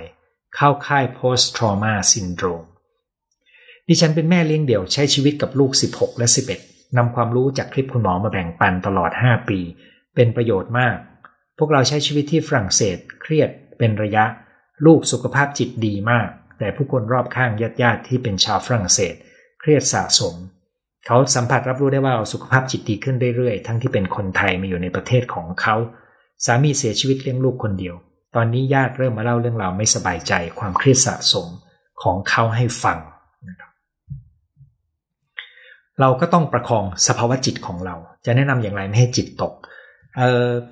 มันมีวิธีการคุยครับ ซึ่งผมเคยพูดไว้ก่อนหน้านั้นในการรับฟังเรื่องราวนะครับ หลายครั้งครับที่เกี่ยวข้องกับการคุยกันกับคนที่เป็นทุกข์แต่ผมจำชื่อตอนไม่ได้คุณลองไปหาดูนะครับ คน ที่เขาเหนือกว่าเราทุกด้าน เราอยู่กับคนที่เขาเหนือเรากว่าเราทุกด้าน พูดอะไรไปเขาก็ไม่ฟัง คิดว่าตัวเองถูก ทุกวันนี้เราต้องเป็นฝ่ายปรับตัว เขาจะทำอย่างไรเราต้องเข้าใจเขาเท่านั้น มันทำให้เราเครียด ครับตรงนี้ก็เป็นสภาวะที่เหมือนเราไม่มีคุณค่า ไม่มีความหมาย เขาไม่ได้ให้ความใส่ใจและสำคัญกับเราพอ ถ้าผมเข้าใจไม่ผิดคุมกำลังพูดถึงคู่ชีวิตหรือเปล่า หรือพูดถึงคุณพ่อ ที่เขาไม่ฟังนะครับ กรณีที่ลูกยังไม่ได้แต่งงานแล้วอยู่กับพ่อที่ไม่รับฟัง อันนี้เจอบ่อย กับผู้หญิงที่แต่งงานกับผู้ชายที่ผู้ชายเอาแต่ความคิดตัวเองเป็นใหญ่ก็เจอบ่อยนะครับถามว่าแก้ได้ยังไงเอ่อถ้าคุณเลือกที่จะอยู่กับเขาต่อทำยังไงไม่ให้ท่าทีของเขามากระทบใจของเรา พื้นที่ภายในของเราเนี่ย เราจะสร้างได้ยังไงเออผมเคยพูดอยู่เหมือนกันนะครับ ว่าอยู่กับคนที่คิดลบทำยังไง เป็นต้นนะครับ ลองไปไล่ เก็บ เก็บเกร็ดจากพวกนั้นดูนะเก็บกดกับอดทนต่างกันยังไง บางครั้งไม่รู้ อันนี้น่าสนใจมาก เพราะว่าคุณมีสภาวะกดดันและเครียด แต่คุณอดทน ถ้าคุณอดทนนะครับ คุณยังคงทำการแก้ปัญหานั้น เชิงรุก หรือคุณพยายามฝึกที่จะอยู่กับปัญหานั้น แล้วคุณจะดีขึ้นเรื่อย แต่ถ้าเก็บกดก็คือ คุณไม่สามารถอยู่กับอารมณ์ของตัวเองได้ แล้วก็ไม่มีทางออก แต่บางทีเส้นแบ่งบางกรณียากอยู่เหมือนกันครับ ผมคิดว่าตัวสำคัญก็คือ คุณมีแนวคิดเชิงรุกในการแก้ปัญหาที่ทำให้คุณทุกข์ใจนั้นหรือเปล่า คุณมองเห็นทางออกหรือเปล่า ถ้าคุณไม่เห็นทางออก คุณฝึกตัวเองอยู่กับมันได้ดีขึ้นไหม เพราะหลักง่ายๆก็คือ สิ่งไหนที่เราเปลี่ยนแปลงไม่ได้ เราจำเป็นที่ต้องเรียนรู้ที่จะอยู่กับมันให้ดีขึ้น หรือไม่ก็เดินออกมาจากจุดนั้น ระเบิดอารมณ์ง่ายเกี่ยวข้องกับนาร์ซิสซิซึมหรือไม่เพียงใดทำไมองค์กรที่ภายนอกดูดีรับเฉพาะหัวกะทิ มีคนออกแนวหลงตัวเองเยอะ เห็นการระเบิดอารมณ์ใส่คนที่ไม่มี หรือไม่แสดงอิทธิพลเป็นเรื่องปกติ ปรากฏอยู่แทบหน่วยงานทุกสาขา ครับ คือคนที่เชื่อมั่นตัวเอง ที่เป็นหัวกะทิ ที่มีความสำเร็จมาอย่างต่อเนื่อง ก็จะไม่ค่อยฟังคนครับ โดยเฉพาะมันมีงานวิจัยนะครับ ถ้าเราประสบความสำเร็จอย่างต่อเนื่อง สภาวะชีวเคมีในตัวเราเนี่ยจะทำให้เราเชื่อในสิ่งที่ว่าทำอะไรก็จะสำเร็จ แล้วก็ทำให้เรารู้สึกฮึกเหิม แต่ว่าเป็นความฮึกเหิมที่ทำให้เราไม่ฟังคนครับ ถึงมีคนบอกว่า คนที่เคยประสบความล้มเหลว จะเป็นคนที่มีปัญญามากขึ้น แล้วก็จะเป็นคนที่หน่วยงานที่ต้องการผู้บริหารระดับสูง ต้องเอาคนเหล่านั้นมา เพราะคนเหล่านั้นจะรับฟังคนอื่นมากกว่า แล้วก็ความสามารถในการรับฟังทีมงาน จะเป็นคุณสมบัติที่สำคัญมากสำหรับผู้บริหารในโลกอนาคต เพราะเราต้องการการบริหารคนที่มีความสามารถ ขอบคุณคุณหมอที่พูดอธิบายในน่าเรียนรู้มากๆ คุณหมออยู่โรงพยาบาลไหนจะตามไป ผมงดรับเคสใหม่มานานแล้วครับ เกษียณจากงานแต่ยังดูแลเคสเก่าอยู่นะครับ เครียดจนไม่เคยมีความสุขเลย ไม่อยากอยู่ คนมีงานทำคนมีทำงาน คอยแต่เอาเปรียบ เราทำงานดีขนาดไหน ไม่มีใครเห็นหัวเรา เราจะทำอย่างไรออกจากงานก็ไม่ได้ บางครั้งเคยคิดฆ่าตัวตายเพราะถูกกดดัน ถ้าคุณรู้สึกถูกเอาเปรียบ แล้วคุณรู้สึกเครียด แล้วคุณเชื่อว่าคุณทำงานได้ดี ผมยังไม่ค่อยเข้าใจว่าอะไรทำให้คุณไม่เลือกออกจากที่นี่ไปทำที่อื่น เพราะคุณมีทักษะ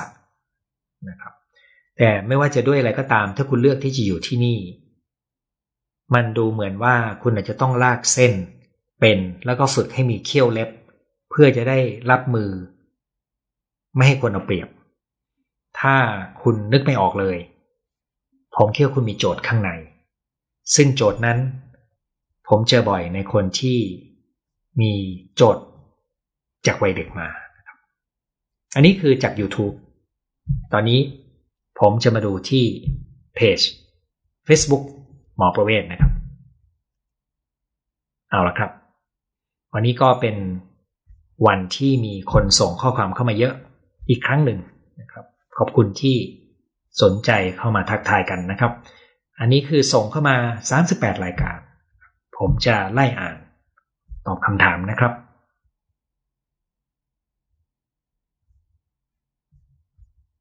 รอฟังขอบคุณรอฟัง ส่วนใหญ่ในนี้จะบอกว่ารอฟังเหมือนมาให้กำลังใจนะครับ รอฟังนะครับ อะไรเป็นมูลเหตุจูงใจ ช่างกล้ากระทำ การที่สูญเสียมาก ผมขออนุญาตไม่วิเคราะห์ตรงนี้นะครับ เพราะว่าข้อมูลเหล่านี้จะอยู่กับผู้ที่เกี่ยวข้องและรู้รายละเอียด และผมพยายามถอยออกจากจุดนี้ โดยเหตุง่ายๆก็คือ ต่อให้ผมยังอยู่ในราชการสมัยนั้นก็จะพยายามไม่วิเคราะห์เป็นรายกรณีนะครับ แล้วก็กรณีนี้ก็ต้องรอให้ผู้รับผิดชอบเขาเป็นคนตอบคำถามกับสังคม แต่วันนี้ผมวางกรอบเผื่อว่าคุณจะมองเห็นปัจจัยที่เกี่ยวข้องเวลาที่คุณได้ข้อมูลมา ตั้งตารอฟังจากทางอังกฤษขอบคุณมาก เหมาะกับสถานการณ์ รอฟังครับขอบคุณทุกคำแนะนำผมมีคำถามผมมักคิดวนถึงปัญหาครอบครัวเศรษฐกิจไม่รู้จะแก้ยังไง มักมีปัญหาระหองระแหงกับภรรยาหงุดหงิดกับลูก ที่เอาจะสนใจเกม เครียดกับปัญหาการเงิน วนไปวนมาอยู่กับหัว มันจะมีส่วนที่เป็นการแก้ตัวปัญหากับส่วนที่เป็นการแก้สภาวะจิตใจหรืออารมณ์ของคุณนะครับ ส่วนที่คุณจะทำได้มากที่สุดก็คือ การแก้สภาวะจิตใจและอารมณ์ของคุณ ให้มีมุมสงบ ให้เห็นสิ่งดีให้เมตตาตัวเองเป็นต้นที่เมื่อกี้พูดไปนะครับ ส่วนตัวปัญหาความสัมพันธ์ต้องอาศัยความเข้าใจภรรยา ถ้าคุณยังไม่เข้าใจผมชวนเชิญมาเรียนรู้เรื่องความสัมพันธ์นะครับ ปัญหาเศรษฐกิจไม่มีคำแนะนำเพราะคุณอาจจะต้องตีโจทย์ sector ของอุตสาหกรรมหรือระบบงานที่คุณทำอยู่นะครับ ส่วนลูกติดเกมเนี่ย ผมต้องเรียนอย่างนี้นะครับ ตอนนี้ผมไม่เคยเห็นวัยรุ่นบ้านไหน ไม่มีลูกติดที่ไม่ติดเกม เพียงแต่ว่าติดมากติดน้อยเราดูตรงไหน เขายังรับผิดชอบหน้าที่เขาได้ไหมเรียนเพื่อน ช่วยงาน นอนให้เป็นเวลาทำกันบ้าน ออกกำลังกาย ปัจจัยเหล่านี้ถ้าเขายังพอรักษาได้ ซื้อเวลาครับ โดยเฉพาะถ้าเขาอยู่มสองมสามจะเป็นช่วงที่แย่ที่สุด ผ่านไปแล้วจะดีขึ้น แต่ความสัมพันธ์เป็นสิ่งที่ต้องคงไว้ ถ้าสนใจเรื่องลูก ผมเคยพูดเรื่องนี้อยู่ เมื่อสักหลายปีก่อนนะครับ ลองไปไล่ฟังดู รอฟังหัวข้อที่ตรงกับเหตุการณ์ปัจจุบันอย่างที่บอกครับ ผมตั้งหัวข้อเกี่ยวกันแต่ไม่พูดถึงเรื่องนั้นในรายละเอียดนะครับ ถ้าเรามองไม่เห็นด้านมืดในตัวเราจะน่ากลัวมาก คนดีๆอาจเป็นคนเลวเพียงแค่ด้านมืดกำเริบและระเบิด ก็ด้วยความที่มันเป็นด้านมืดเราก็เลยมองไม่เห็นครับ ยกเว้นคนที่มันสังเกตตัวเอง หรือมีเครื่องมือในการสังเกตตัวเองที่ดีนะครับ แต่หนึ่งในเครื่องมือที่ดีที่สุดก็คือกัลยาณมิตร เพราะคนใกล้ตัวเราจะเห็นเรามากกว่าที่เราเห็นตัวเองในบางแง่มุมนะครับ ขอถามคุณหมอถึงวิธีป้องกันแก้ไขคนในครอบครัวที่มีภาวะคลุ้มคลั่งเกลี้ยวกราดอารวาสระเบิดอารมณ์ทำลายข้าวของ กระแทกทุบข้าวของ เขาคงป่วยอยู่ละครับ ผมว่าไม่มีอะไรดีไปกว่าการรักษานะครับ กรณีนี้ยากแล้วก็บางครั้งอารมณ์ที่มีระหว่างกันมันเป็นตัวกระตุ้นด้วย ผมไม่มีคำแนะนำอย่างอื่นเลยนอกจาก ต้องปรึกษาจิตแพทย์ที่ดูแลเขาอยู่ครับ ถ้าเขายังไม่เคยประเมินหรือรับการรักษา ผมแนะนำว่าเขาควรจะได้รับการประเมินนะครับ ถ้าเขาไม่ได้ป่วยที่เป็นโรคที่รักษาด้วยยาได้ เขาน่าจะมีปัญหาเชิงบุคลิกภาพ ซึ่งมักจะสัมพันธ์กันกับโจทย์ทางอารมณ์จากวัยเด็ก ซึ่งกรณีนี้จะแก้ยากกว่าโดยซ้ำเวลานี้ต้องการข้อคิดจากคุณหมอที่สุดในฐานะผู้เสพข่าว ไม่ให้มีอารมณ์ร่วมเศร้ามากคำแนะนำของหน่วยงานเช่นกรมสุขภาพจิตที่ว่าให้รับข่าวแต่พอเหมาะยังคงเป็นคำแนะนำที่ดีนะครับ ผมผมเองก็ไม่ได้ตามข่าวเรื่องนี้ลงรายละเอียดเลยนะครับ ด้วยเหตุง่าย ๆ ก็คือเราตระหนักว่ามันเป็นความโหดร้าย ที่คนทำกับคน ผมเองก็ไม่ค่อยชอบฟังเรื่องแบบนี้นะครับ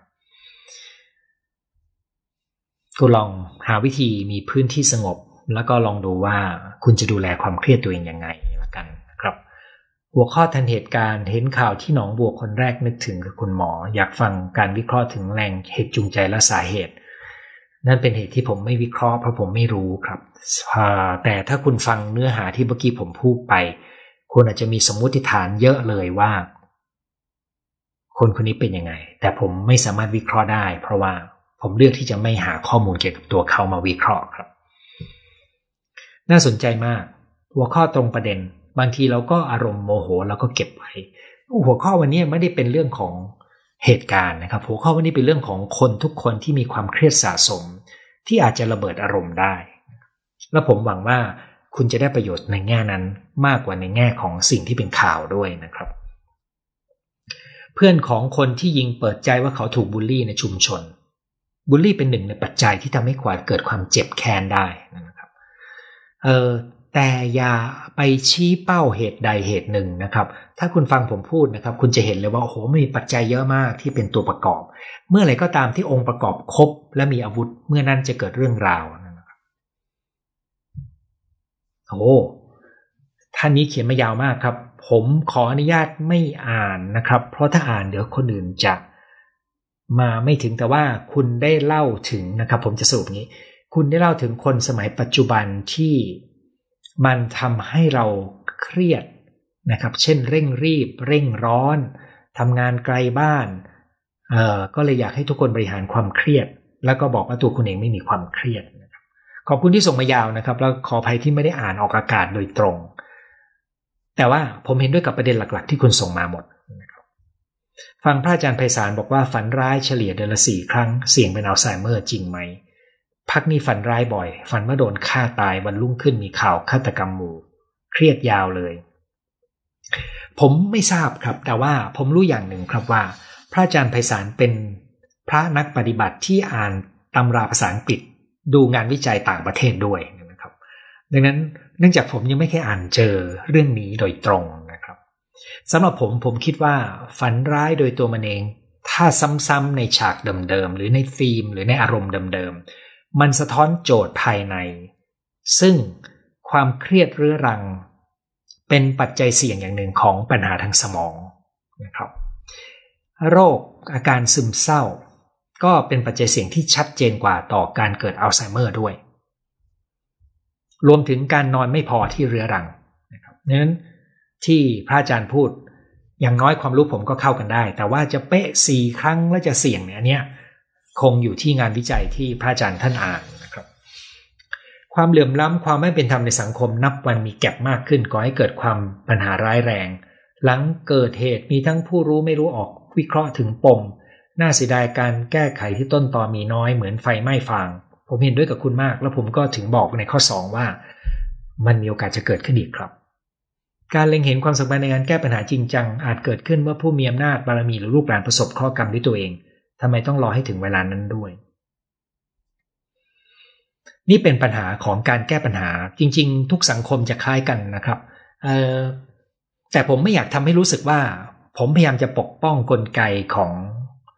ราชการหรือรัฐบาลนะครับ เพราะว่ามันมีโจทย์มีปัญหาอยู่ในนั้น เยอะจริง แต่ว่าแล้วก็มันก็มีปัญหาอยู่ในระบบจริงนะครับ แล้วก็มันมีโอกาสที่จะเกิดขึ้นซ้ำได้จริง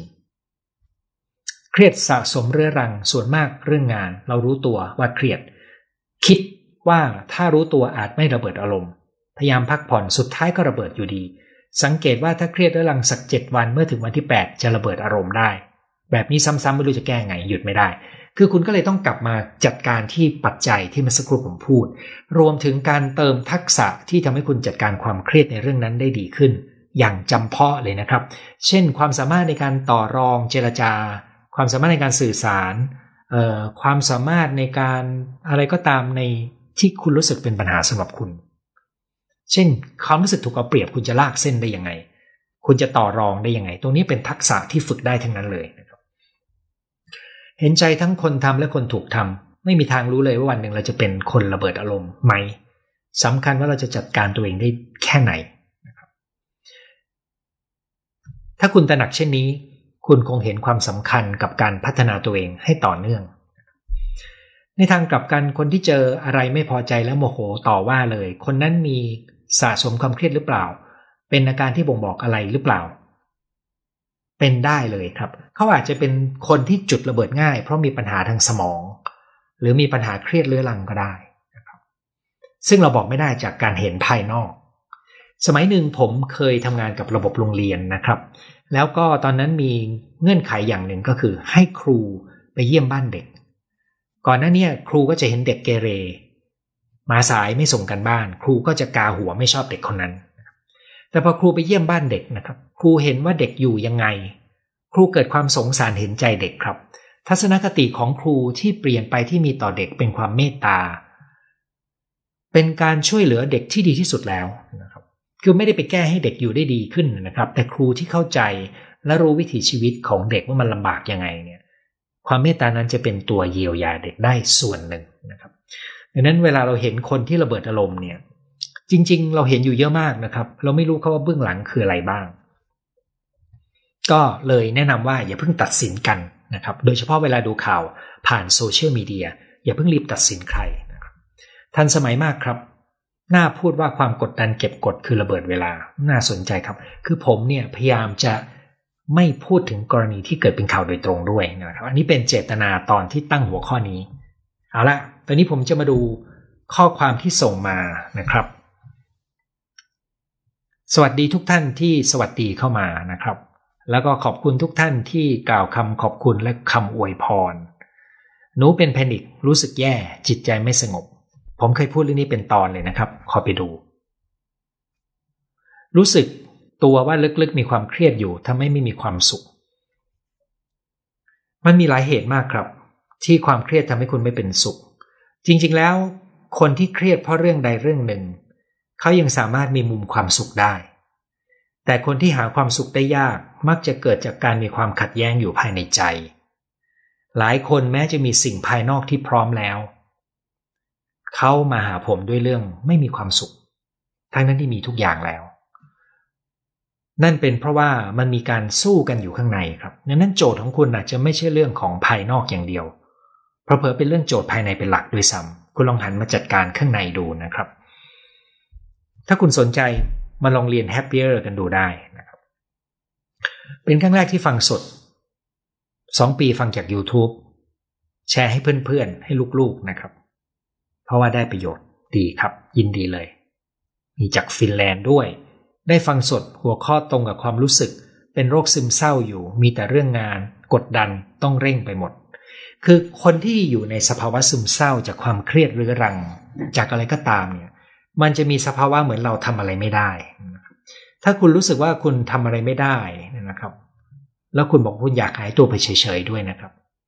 แล้วคุณแยกตัวด้วย ผมคิดว่าคุณต้องการความช่วยเหลือนะครับ คุณลองดูว่าคุณจะไปรับการช่วยเหลือได้ที่ไหนบ้าง ซึ่งคุณรู้ดีอยู่แล้ว ถ้าคุณฟังรายการผมประจำว่าการช่วยเหลือไม่น่าเป็นเพียงการกินยานะครับ แต่มันมีหลายอย่างที่คุณทำให้ตัวเองได้ และบางกรณีคุณอาจจะต้องการการปรึกษาหรือการจัดการฝึกทักษะบางอย่างเพื่อจัดการอารมณ์ของคุณ หรือเติมความสุขให้กับตัวเอง จริง ๆ ผมมีการเดาว่าคุณอาจจะมีโจทย์บางอย่างข้างในอยู่ด้วย รู้จักคุณหมอตอนที่ใช้สื่อการสอนเติมเต็มความเข้มแข็งทางใจให้นักเรียน ดีใจที่ได้ชมคลิปจนถึงปัจจุบันครับ สมัยหนึ่งผมผลิตสื่อการเรียนรู้สำหรับเรื่องการศึกษาอยู่ครับ ดีใจที่หยิบมาคุยเรื่องนี้ ขอบคุณสำหรับความรู้และประโยชน์ขออนุโมทนา ฟังแล้วเข้าใจคนเข้าใจชีวิตมากขึ้น เหมือนเจอคำตอบของปัญหาตัวเองทักทายจากกระบี่ ได้อ่านหนังสือซื้อ The Deepest Well นะครับ ลบบาดแผลลึกสุดใจของดรนาดีน อธิบายเรื่องความเครียดเป็นพิษซึ่งเกิดจากประสบการณ์ร้ายแรงในวัยเด็ก เกิดปัญหาสุขภาพตามมา เครียดทุกวัย ทุกวัน ภาษาอังกฤษเขาจะใช้คำว่า toxic stress นะครับ ก็คือความเครียดที่เป็นพิษ ตัวนี้เป็นงานวิจัยที่ชัดมากว่าความเครียดในวัยเด็กมันส่งผลสะเทือนกับระบบทั้งระบบต่อเนื่องตลอดชีวิตถ้าไม่ไปแก้จุดที่เป็นต้นเหตุให้ดีนะครับ มันเป็นอดีตก็จริงแต่มันยังฝังความทรงจำและก็ระบบความเคยชินของระบบการทำงาน ระบบฮอร์โมน ระบบภูมิคุ้มกันค้างไว้อยู่ตรงนั้น นั่นเป็นเหตุที่ทำให้มันเสี่ยงกับการเกิดเป็นโรคสารพัดโรคนะครับ ความเครียดทำให้การตัดสินใจแย่ลงจริง เพราะเคยเป็น ขอบคุณคุณหมอที่มอบความรู้ขอให้บุญรักษานะครับจากภูเก็ต ดีใจ กินนอนออกกำลังกายทำใจให้สงบจำได้แต่ทำไม่ค่อยได้ มันเป็นทักษะและเป็นวิถีชีวิตครับ คุณต้องค่อยๆทำแล้วก็สะสมจนเป็นส่วนหนึ่งของชีวิตของคุณนะ สมาชิกท่านถัดมาช่วยรวบรวมข้อความนะครับ มีกัลยาณมิตรเมตตาตัวเอง ระเบิดจนร้องไห้เพราะโกรธฝนฟ้า ด่าฝนจริงๆ คือโกรธอัดอั้นจากอย่างอื่น ครับ คุณก็อาศัยสายฝนทำให้คุณได้ร้องไห้ได้นะครับ เอาสายฝนน้ำเนี่ยมา ปิดบังน้ำตาของเราองค์กรไทยสมัยนี้อยู่ใคร อยู่มันหน่วยงานทหารหรือตำรวจจึงมีความเครียดสูงระเบิดอารมณ์มาลงคนไม่มีทางสู้คือประชาชนเออคือผมเนี่ยไม่ได้อยากจะโทษความเป็นทหารหรือตำรวจนะครับ ผมคิดว่าคนทุกอาชีพมีโอกาสที่จะมีความเครียดสูง แต่ผมเห็นด้วยว่า ทหารตำรวจมันมีโครงสร้างทางเชิงแนวดิ่ง ที่แข็งแข็งตัวกว่าองค์กรทั่วไป ซึ่งอาจจะเกิดปัญหาได้ ใช้คำว่าอาจจะเพราะผมไม่รู้รายละเอียดครับ แต่ที่น่ากลัวที่สุดก็คือเป็นองค์กรที่เข้าถึงอาวุธ ซึ่งตรงนี้ เป็นเรื่องที่ต้องตั้งคำถามเหมือนกันว่าจะทำยังไงกับเรื่องนี้ดีนะครับ วันก่อนผมฟังผู้บริหารตำรวจท่านหนึ่งบอกว่า สมัยก่อนออกเวรจะต้องเอาปืนไปคืนนะครับ ไม่ใช่ให้พกติดตัวกลับบ้าน แต่ผมไม่มีคำแนะนำครับ เรื่องนี้เป็นหน่วยงานแต่ละหน่วยต้องไปรับผิดชอบหาวิธีดู ทุกคนต้องมีส่วนรับผิดชอบสังคมกัน ลูกสาวไม่แค่ชอบ แม่เป็นคนกัมพูชา อืม ในระบบขององค์กรที่มีผู้บังคับบัญชามักถูกสั่งให้ทำสิ่งไม่ดีข่มเหงคนอ่อนแอกว่าเป็นเรื่องธรรมดา ทุกวันนี้อยู่ได้ด้วยการปล่อยวาง ยอมให้คนใส่ร้ายตามสบาย ใช้ธรรมะช่วย จากพัทลุงได้ประโยชน์ในการทำงานกับคนในชุมชนหรอ ไปให้ความรู้กับคนในชุมชนที่ทำงาน ความเครียดเกิดจากความคิดต้องเปลี่ยนแนวคิดหรือหยุดคิดต้องทำไม่ได้ กรณีสังคมไทยที่อาวุธอาวุธอยู่ในมือทหารตำรวจใช้ข่มขู่รีดไถประชาชน ควรมีอาวุธเพื่อใช้ป้องกันตัวไหม มันก็จะเกิดความรุนแรงมหาศาลขึ้นในสังคมนะครับ ผมคิดว่าโจทย์แบบนี้เป็นโจทย์ที่ต้องตั้งคำถามเเป็นในระดับองค์กรจริงๆ องค์กรฐานตำรวจผมก็เชื่อว่าต้องมีคนดีอยู่นะ แล้วก็ต้องตั้งคำถามโดยมีกลไกกระบวนการทางสังคมเข้าไปนะครับ ถึงที่สุดแล้วจะต้องมี ระบบที่โปร่งใสครับ แล้วก็การ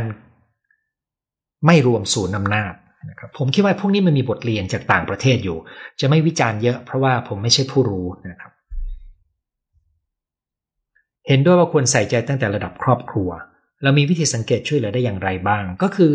คนที่มีอาการเครียดเรื้อรังเราจะเห็นนะครับ คนที่มีสภาวะจนตรอกเนี่ย เวลาเราคุยด้วยเราจะรู้ถึงเอ่อ mindset ของผู้ตกเป็นเหยื่อ เวลาฟังแล้วเราจะรู้ครับเพิ่งระเบิดไปไม่รู้ว่าสะสมจนใกล้ระเบิด ไม่รู้ว่าสะสมจนใกล้ระเบิดจนระเบิดนะครับ ไม่เป็นไรครับ มันเป็นข้อมูลเป็นบทเรียนเป็นสิ่งที่คุณจะได้เรียนรู้เกี่ยวกับตัวเองนะครับ ขอให้เมตตาตัวเองและหันกลับมาทบทวน เพื่อเข้าใจแล้วก็วางแผน ดูแลตัวเองให้ดีนะครับ การระเบิดอารมณ์เป็นเพียงอาการแสดงของสิ่งที่เป็นปัญหาอยู่ข้างในที่เราไม่ได้ใส่ใจมันเพียงพอเท่านั้นเองหันกลับมาค่อยๆจัดการทีละเรื่องนะครับ เหตุปัจจัยมากเกินที่จะทำที่จะควานหาเริ่มปลูกฝังศีลธรรมตั้งแต่เด็ก น่าจะสันติในอนาคต ปัญหามาอยู่ที่ว่าจะปลูกฝังวิธีไหนนะครับ เพราะว่าผมพบว่าโรงเรียนส่วนใหญ่ก็จะเชิญพระไปเทศ นักเรียนฟังทีละสองสามอะไรได้ มีความคิดครับว่ารูปแบบของหลวงปู่ติชนาทันในการสอนสติในเด็กเป็นรูปแบบที่น่าสนใจมาก แต่ไม่ทราบว่าในเมืองไทยมีที่ไหนเอาไปใช้บ้าง ขอบคุณหัวข้อวันนี้ ความรุนแรงหลายรูปแบบในสังคมไทย ยิ่งเราใช้สื่อออนไลน์มาก กลายเป็นอาวุธทำลายทิมแทงกัน อย่างนักกีฬาไทยโดนบูลลี่วิพากษ์วิจารณ์เรากับเขาต้องชนะเท่านั้น ตัวนั้นเป็นปัญหาของมารยาทของการใช้ในสื่อโซเชียลมีเดียซึ่งคนจำนวนหนึ่งไม่ต้องเปิดเผยตัวตนก็ไปเอาด้านมืดออกมาแสดงนะครับหลักสำคัญสำหรับการใช้สื่อโซเชียลมีเดียก็คือไม่ต้องใช้กับมันในเชิงของการไปฟังความเห็นคนอื่นให้มากนัก อยู่ในภาวะที่อยากระเบิดออกไปแล้วค่ะ แต่ยังกลัวคุณแม่มาก และกลัวแม่เสียใจ ทุกวันนี้เหมือนอยู่ในคุกไปไหนไม่ได้ โดนบน่นอายุ 45 แต่ยังต้องพึ่งพาเขา เป็นความสัมพันธ์ที่น่าเห็นใจมาก ซึ่งผมเจอหลายคนที่อยู่ในสภาวะอย่างคุณนะครับ และคุณไม่ได้มีแต่โจทย์ในปัจจุบัน แต่คุณมีโจทย์ที่ค้างความรู้สึกมาตั้งแต่เล็กด้วย ส่วนใหญ่จะเป็นอย่างนั้น ซึ่งทำให้เราคุมอารมณ์ในปัจจุบันได้ยากขึ้น เครียดสะสมไม่รู้ตัว ได้ฟังคุณหมอได้เขาคิดไว้ปฏิบัติขอบคุณ จะระเบิดกับเท่าแก่ อดมาสองปีแล้วชอบมาวุ่นวาย กรณีผมร่วงเนื่องมาจากความเครียดต้องดูแลตัวเองยังไง จัดการที่ความเครียดครับเพราะอย่างนี้นะครับ ความเครียดเนี่ยมันมีอาการของมัน แล้วแต่ละคนมันจะไปเด่นเป็นระบบบางระบบนะครับ บางคนปวดท้องบางคนปวดหัว บางคนกินข้าวไม่ลง บางคนปวดประจำเดือน บางคนผมร่วง ให้ถือว่าอาการผมร่วงเป็นเพียงอาการ แต่คุณไปแก้ที่ต้นเหตุ ก็คือจัดการความเครียดให้เป็น ซึ่งผมได้พูดเรื่องนี้อยู่หลายครั้ง ถ้าคุณอยากเรียนเป็นระบบ ไปดูคอร์สออนไลน์ ซึ่งมีความยาว 5 ชั่วโมงได้นะครับ ชอบระเบิดอารมณ์ด้วยการด่าคนในบ้าน ก่อนระเบิดก็พอรู้ตัวแต่หลังๆที่ระเบิดใส่เพราะทำแล้วเรารู้สึกดี การระเบิดอารมณ์มันเป็นพลังอำนาจอย่างหนึ่งครับ มันทำให้เรามีตัวตนด้วย มันทำให้เรามีความเชื่อมั่นบางอย่างในตอนนั้นด้วย แล้วคุณก็เริ่มติดนิสัยใช้มัน ซึ่งก็จะทำให้คนห่างตัวออกไป ซึ่งจะทำให้คุณโดดเดี่ยว แล้ววันหนึ่งคุณจะรู้สึกว่า วิธีนี้กลับทำให้สร้างปัญหากลับมาได้อีกเหมือนกันเอ่อถ้าถามว่าทำยังไงคุณลองไปฟังเรื่องระเบิดอารมณ์ ผมเคยพูดเรื่องเปิดประตูต้อนรับความโกรธเข้ามาในใจคุณลองกลับไปดูนะครับ คนที่ระเบิดอารมณ์ในเหตุการณ์ใดเหตุการณ์หนึ่ง เช่นขับรถลาสบดต่อว่าคน ไม่ได้หมายความว่าเขาจะเป็นคนก้าวร้าวใช่ไหมครับเพราะปกติเขาร่าเริง แต่พออยู่หลังพวงมาลัยเป็นอีกคนหนึ่งเป็นอย่างที่คุณพูดครับ ใช่ เออมันเป็นอีกด้านหนึ่งของตัวเขา แต่ต้องรู้นะครับว่าคนที่ระเบิดต่อว่าด่าคนด้วยคำหยาบในรถเนี่ย มันไม่ได้เป็นความโกรธอย่างเดียวนะ ถ้าคุณสังเกตดีๆ มันมีความกลัวอยู่ในนั้น มันมีความรู้สึกถูกคุกคามอยู่ในนั้น แล้วมันเลยเป็นความโกรธพุ่งออกมาอย่างที่ผมบอกว่าศูนย์ดูแลความกลัวและความโกรธมันเป็นที่เดียวกันครับ เป็นห่วงประเด็นการปลอบผู้ได้รับผลกระทบ แบบไม่ถูกวิธีจะยิ่งซ้ำเติม เรื่องนี้นะครับผู้รับผิดชอบ ดูแลอยู่แล้วก็ ถ้าผมก็จะไม่ผิดมีแผนจะไปจัดทีมเพื่อดูแลแล้วก็แผนในการพัฒนาคนในพื้นที่ เพื่อดูแลต่อเชิญผู้เชี่ยวชาญเรื่องของแผลทางใจลงพื้นที่โดยตรงนะครับ รุ่นน้องที่ทำงานมาด้วยกันนานลงพื้นที่นะครับ โมเดลที่เขาใช้ก็คือโมเดล EMDR ซึ่งมีบางคนในที่นี้รู้จักกันนะ อย่างไรก็ตามผมไม่ได้ใช้โมเดลนี้นะครับ ผมใช้อีกโมเดลหนึ่งซึ่งก็ไม่ได้ไม่ได้ทำให้ตัวใดตัวหนึ่งมันดีกว่ากัน ดิฉันป่วยเป็นไข้หวัดหลายวันเครียดมากสับสนกังวลใจว่าเป็นแค่ไข้หวัด ทั้งที่รู้ว่าเป็นแค่ไข้หวัด หายแล้วก็ดีขึ้น ครับบางครั้งมันการติดเชื้อไวรัสมันทำให้จิตใจเราอ่อนไหวชั่วคราวได้ด้วยนะครับ ขอให้คุณดูแลสุขภาพให้ดีคุณจะพบว่ามันฟื้นตัวได้ เป็นที่ปรึกษาให้เพื่อนที่ทำงานคนหนึ่งห้าปี ทั้งเรื่องส่วนตัวเรื่องเงิน ปัญหาแต่ละเรื่องคือเจ้าตัวทำให้มันเกิดเริ่มไม่อยากฟัง หรือให้คำปรึกษาต่อไป กลายเป็นเครียดซะเอง หลายคนแก้ปัญหาผิดวิธีและสร้างปัญหา และเราวางตัวลำบากเหมือนกัน ถ้าเราจะไปเป็นที่ปรึกษานะครับ โดยเฉพาะถ้าคุณรู้สึกว่าคุณให้คำแนะนำแล้วเขาไม่ฟัง แต่สิ่งที่คุณทำยังเป็นประโยชน์กับเขา มันขึ้นอยู่กับว่า คุณจะลากเส้นแค่ไหนนะครับ หรือคุณจะเปลี่ยนรูปแบบการพูดคุยยังไง ที่ทำงานมีกันประมาณ 7-8 คน ในนั้นมีหนึ่งคนอารมณ์ร้อนไม่รู้จะทำยังไง เพราะผมไม่ใช่หัวหน้า หวังว่าเขาคงไม่มีการระเบิด อย่างเรื่องที่เกิดขึ้น เออคือ อารมณ์ที่ระเบิด แตกต่างจากอารมณ์ร้อนธรรมดา อารมณ์ที่ระเบิด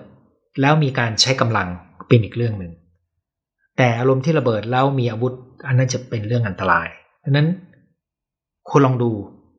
แยกแยะดูนะครับ แล้วลองดูปัจจัยอื่นที่วันนี้ได้คุยกัน เพราะมันมีหลายปัจจัย ความคิดที่เป็นระบบระเบียบอย่างคุณหมอทำให้บุตรธิดาคุณหมอประสบความสำเร็จในชีวิต เป็นอย่างที่คุณหมอตั้งใจไหมเอ่ออย่างแรกเลยก็คือผมไม่ได้ตั้งใจหรือวางความคาดหวัง ไว้กับลูกคำว่าไม่คาดหวังเลยไม่ใช่ คาดหวังก็คือเขาจะกินนอนออกกำลังกาย และใส่ใจการเรียน แต่ไม่คาดหวังว่าคะแนนต้องได้เท่าไหร่ ไม่คาดหวังว่าเขาต้องเรียนคณะอะไร แล้วก็ไม่คาดหวังว่าเขาต้องได้เงินเดือนเท่าไหร่ รู้แต่ว่าให้เลี้ยงตัวเองเป็นนะครับ ถ้าถามอย่างนั้นก็ถือว่าเขากำลังเดินได้ตามนี้นะครับ จริง ๆเขาเรียนได้ดีกว่าผมสมัยที่ผมเรียนด้วย แล้วก็เขาทั้งสองคนที่มีอยู่ไม่เลือกที่จะเรียนหมอนะครับ ซึ่งผมก็โอเคนะครับ กับการเลือกของเขาทำดีไม่เคยมีใครเห็น เครียด คุณหมอเป็นคนขี้กังวล ฟังคุณหมอนำมาปฏิบัติ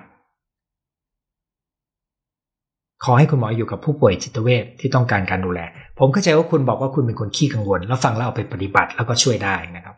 ตอนแรกคิดว่าคุณรู้ว่าผมเป็นคนขี้กังวล เพราะผมเคยบอกไว้ว่าผมเป็นคนขี้กังวลในวัยเด็ก แต่การฝึกฝนตัวเองมาเรื่อย ๆ ก็ช่วยทำให้เราก้าวพ้น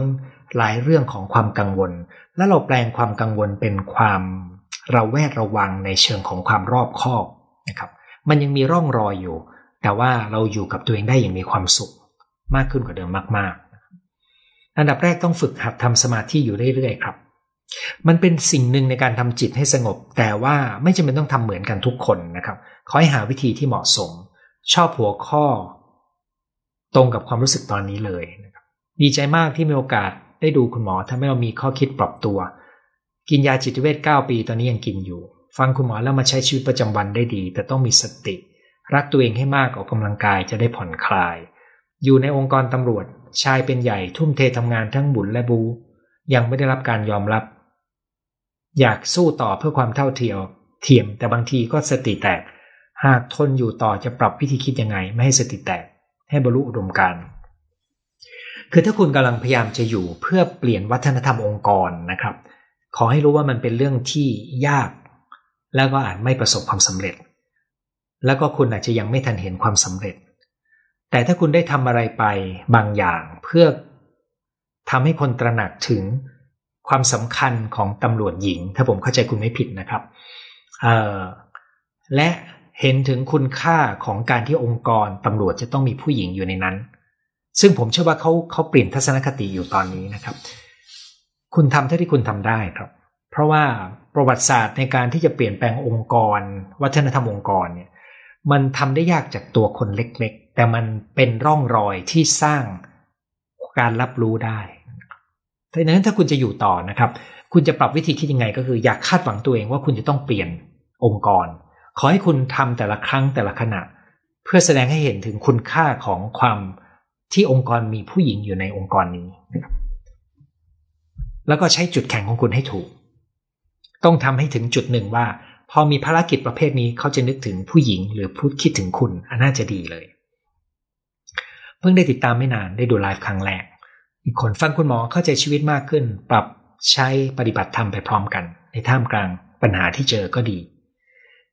สงสัยว่าทำไมเลือกทำร้ายเด็กจำนวนมาก ผมขออนุญาตไม่วิจารณ์ตรงนี้นะครับ จริงๆมีผู้วิจารณ์ไปแล้ว แล้วผมก็ไม่รู้ด้วยว่าใช่ไหม เพราะไม่ได้ไม่ได้ดูไม่ได้รู้เบื้องหลังเลยเลยเนี่ยนะครับ ฟังได้ติดตามได้ไม่นาน ดูไลฟ์ครั้งแรก เลี้ยงลูกอยู่บ้านแล้วเครียด ลูกเลี้ยงยากงองแงติดแม่มาก ขยับทำอะไรยากแนะนำหน่อย เออคำแนะนำของผมที่สั้นที่สุดก็คือมีเพจ และมีหมอจิตเวชเด็กและวัยรุ่นที่ทำเรื่องการเลี้ยงลูกเลย โดยเฉพาะเด็กเล็กนะครับ เพราะเรื่องเด็กเล็กเนี่ยผมไม่ได้เทรนโดยตรงครับ ผมมีประสบการณ์ที่ลึกที่สุดก็จากการเลี้ยงลูกสองคนเท่านั้นเองนะครับ แต่บอกได้อย่างหนึ่งว่า ความนิ่งของเรา ความสุขของเรา การตอบสนองความต้องการ ที่เราอ่านได้จากลูกของเรา และตอบความต้องการเขาได้ดี จะเป็นวิธีเยียวยาเขาได้ดีที่สุดแล้วนะครับ แต่ที่เหลือในเชิงเทคนิควิธีการ แนะนำว่าลองไปค้นจากเพจ ที่แนะนำเรื่องการเลี้ยงลูกดูนะครับมีอยู่หลายเพจเลยตอนนี้ มีอยู่อย่างน้อยสองคนที่ผมคุ้นเคยนะครับ เพจเข็นเข็นลูกเข็นเลี้ยงลูกเข็นครกขึ้นเขาอะไรทำนองนี้นะครับ กับเพจของหมอหมอโอเนี่ยนะครับ โอหรือโอยังจำไม่ได้เลยนะครับ เออเพจแรกผมไม่รู้จักเป็นส่วนตัวแต่เพจที่สองเนี่ย รู้จักกันบ้างนะครับ เครียดสะสมแพนิคซึมเศร้า ฟังแล้วพยายามปรับครับ อาชีพไหนเครียดกว่ากัน ที่จริงมันมีงานศึกษานะครับ อาชีพแต่ละอาชีพเนี่ยมันเครียดไม่เท่ากัน แต่ว่ามันอยู่ที่การจับคู่หรือแมทชิ่งระหว่างตัวเรากับอาชีพนั้นๆด้วยนะครับ คือดีที่สุดเราไม่ต้องสนใจว่าอาชีพไหนเครียด แต่เราต้องดูว่า ตัวเราเหมาะกับงานประเภทไหน แล้วเราลงได้กับไลฟ์สไตล์แบบนั้นไหมนะครับ อย่างผมก็ชัดมากตอนที่ผมเรียนแพทย์อยู่ แล้วผมก็ชัดว่า เออ ผมไม่ชอบอดนอน ผมไม่อยากอายุห้าสิบยังถูกปลุกไปผ่าตัดเนี่ยนะครับ แล้วฝีมือด้านการผ่าตัดผมก็ไม่ดี ผมก็เลือกว่าผมไม่ไปอยู่แบบนั้นนั้นคุณต้องรู้จักตัวเอง แล้วถ้าคุณอยากจะหาให้ลูกหลานก็ต้องให้ลูกหลานรู้จักตัวเอง นะครับแล้วค่อยเลือกสิ่งที่เข้ากันได้กับตัวเองด้วย อย่ามองแต่รายได้ใช่ไหมให้มองลักษณะเนื้องาน วัฒนธรรมองค์กร เส้นทางงานระยะยาวกับความเข้ากันได้กับตัวเราที่เราจะมีวิถีชีวิตที่เราเราอยากให้เป็นเช่นนั้น เครียดที่ลูกชายสูบกัญชามาหลายปี เพิ่งรู้ไม่นาน ไม่รู้จะช่วยลูกยังไง เขาไม่พูด อารมณ์เสียทุกวัน เอ่อถ้าเขาสืบประจำนะครับ สูบประจำก็เป็นเป็นกระบวนการของการใช้สารเสพติด ที่เขารู้และเขาต้องการริดในการหลุดออกจากโลก ที่เขาคงมีปัญหาบางอย่างอยู่ ให้มองการสูบกัญชาเป็นอาการของปัญหาที่อยู่ลึกลงไปกว่านั้น ส่วนปัญหาที่ลึกลงไปกว่านั้นคืออะไร เป็นเรื่องที่เราต้องหาครับ บางครั้งจริง ๆ หลายครั้งมันเกิดจากโจทย์ภายในบ้านของบ้านหลังนั้นนะครับ แต่ว่าคนในบ้านบางทีมองไม่เห็นด้วยดังนั้นคุณอาจจะลองถามคนนอกบ้านที่รู้จักคุณและลูกดี พี่น้องคุณที่รู้จักคุณและหลานของเขาดู เขาเห็นอะไรลองฟังเขาดูนะครับ ถ้าไม่ได้คุณอาจจะต้องไปปรึกษาผู้รู้ดู หัวข้อโดนใจ ผมว่าในประเทศนี้ระบบราชการไม่มีอะไรเครียดเท่าอาชีพครู เครียดจริงงานเอกสารเยอะ ความเครียดส่งผลถึงเด็ก ผมก็ไม่กล้าเทียบกัน แต่ผมยอมรับเลยว่า เอกสารที่เยอะทำให้งานบริการมนุษย์เสียไปครับ เป็นหัวข้อที่ดีมาก เดี๋ยวต้องย้อนกลับมาฟังอีก ขอบคุณคุณหมอมาก ฟังหลายครั้งเวลาขาดสติเครียด ฟังให้ช่วยคิดได้มีสติ เก็บอารมณ์มานานกลายเป็นไมเกรน ชอบปวดหัว ไมเกรนเป็นอาการหนึ่งของความเครียดเรื้อรังได้ด้วยครับ ถ้าทำงานแล้วรู้สึกว่าตกเป็นเหยื่อตลอดจะแก้ยังไง คุณต้องดูว่ามันเป็นที่ mindset ของเรา หรือเป็นที่วัฒนธรรมองค์กรที่คุณอยู่ ถ้ามันเป็นทั้งสองอย่างคุณก็ต้องเลือกว่าคุณจะอยู่ที่นี่หรือคุณจะขยับตัวต่อไปที่อื่นดังนั้นการจะแก้นี่มันต้องดูว่าจะแก้ที่ mindset ของเรา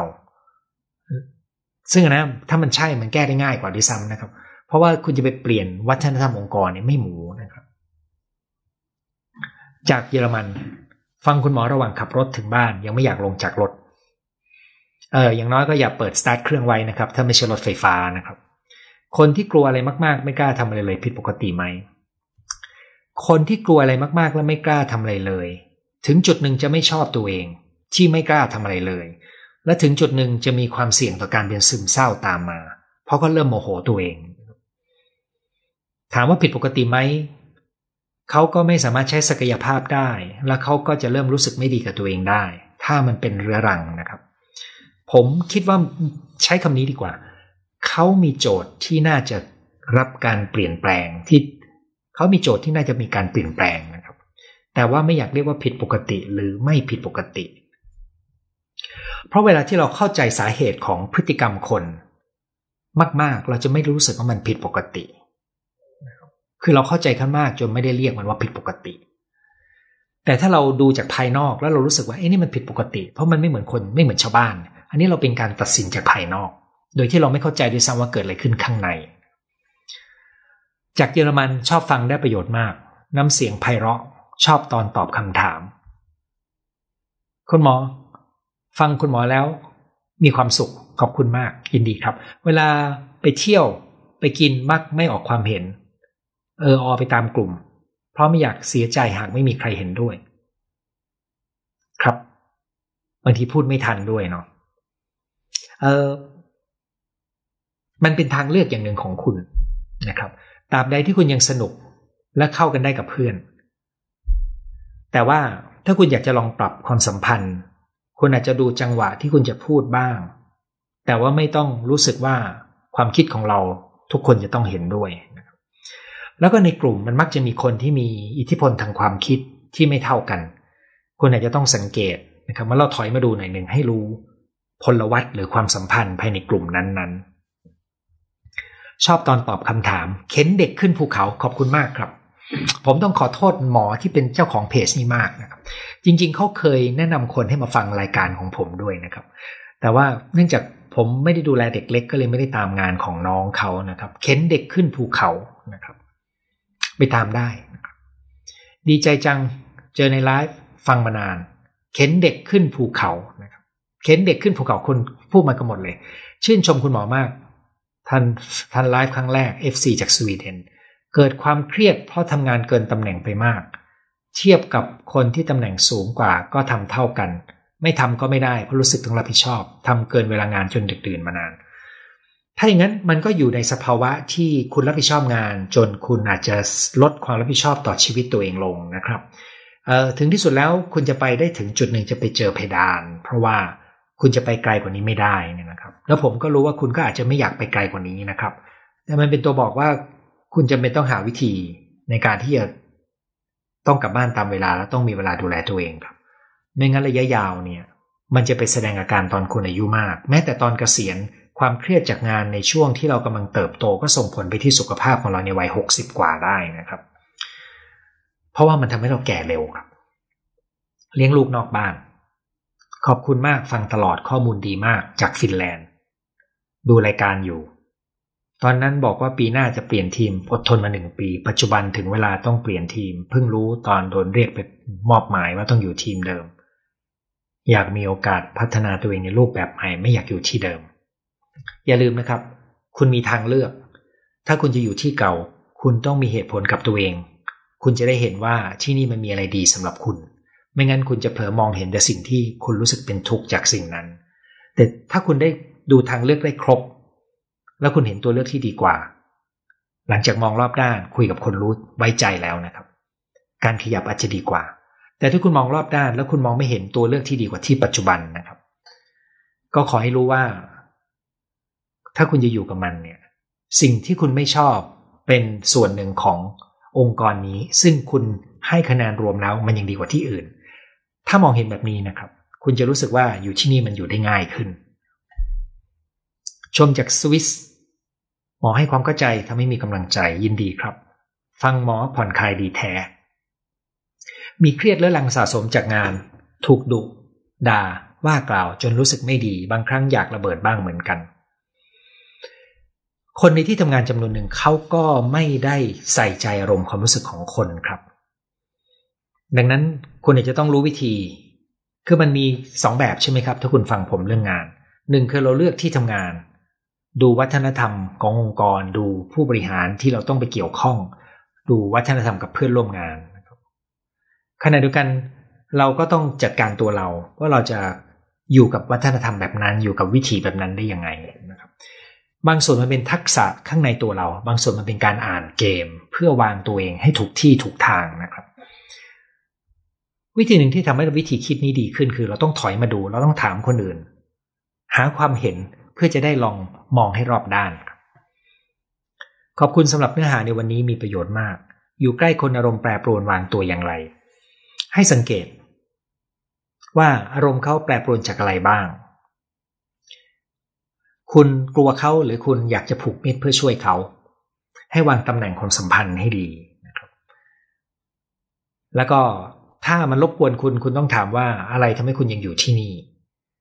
เหมือนกันเลยครับ มันเป็นการเปรียบเทียบตัวเลือกของชีวิต แล้วก็เลือกว่าโอเค เราอยู่ที่นี่เพราะอะไรเราจะได้มีจุดหมายของการอยู่ที่นี่ได้ชัด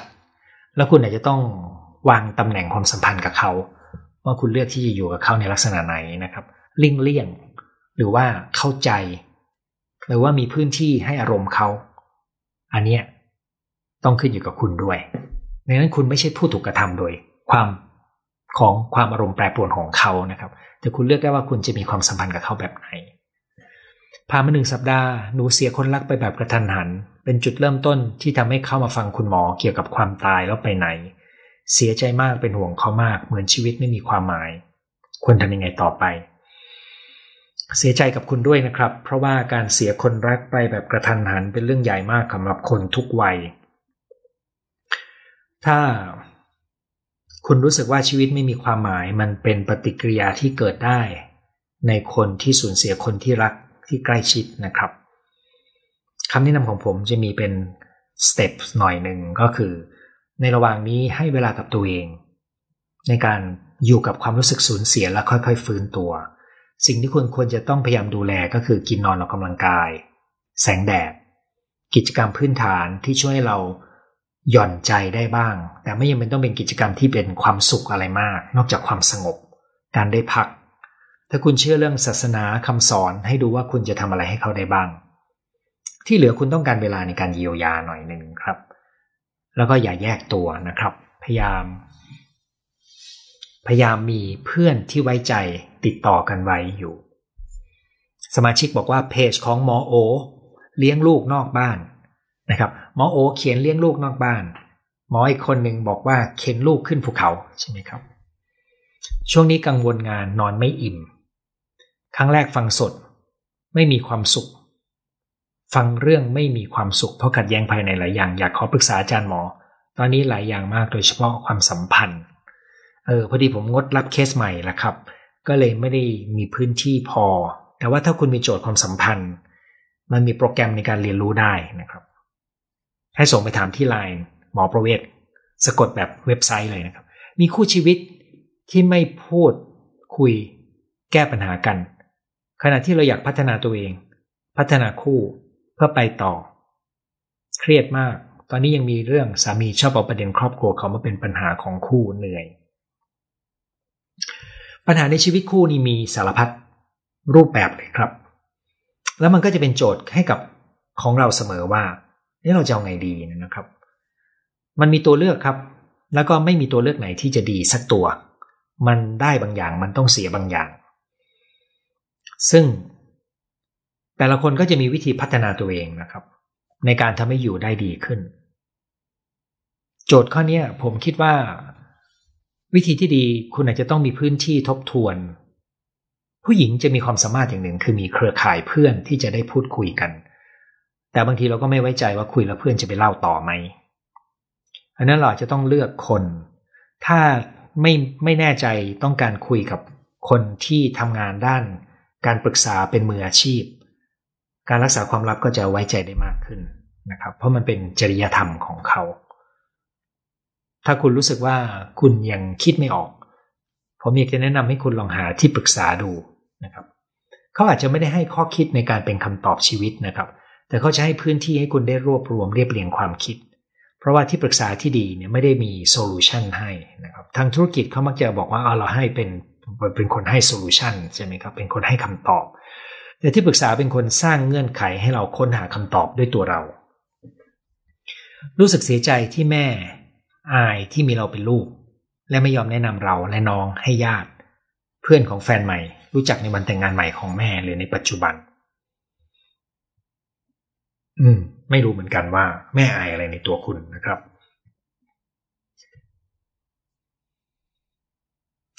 เอาเป็นว่าผมรับรู้โจทย์ของคุณ แล้วผมก็เดาว่า คุณคงต้องมีโจทย์ความสัมพันธ์กับแม่ ในประเด็นอื่น ๆด้วยนะครับ มันจะเป็นพื้นที่หนึ่งที่เป็นโจทย์ของคุณ ซึ่งอาจจะแก้ไม่จบ เพราะว่าความสัมพันธ์ของเรากับเขาเป็นสิ่งที่เรายังต้องมีต่อไป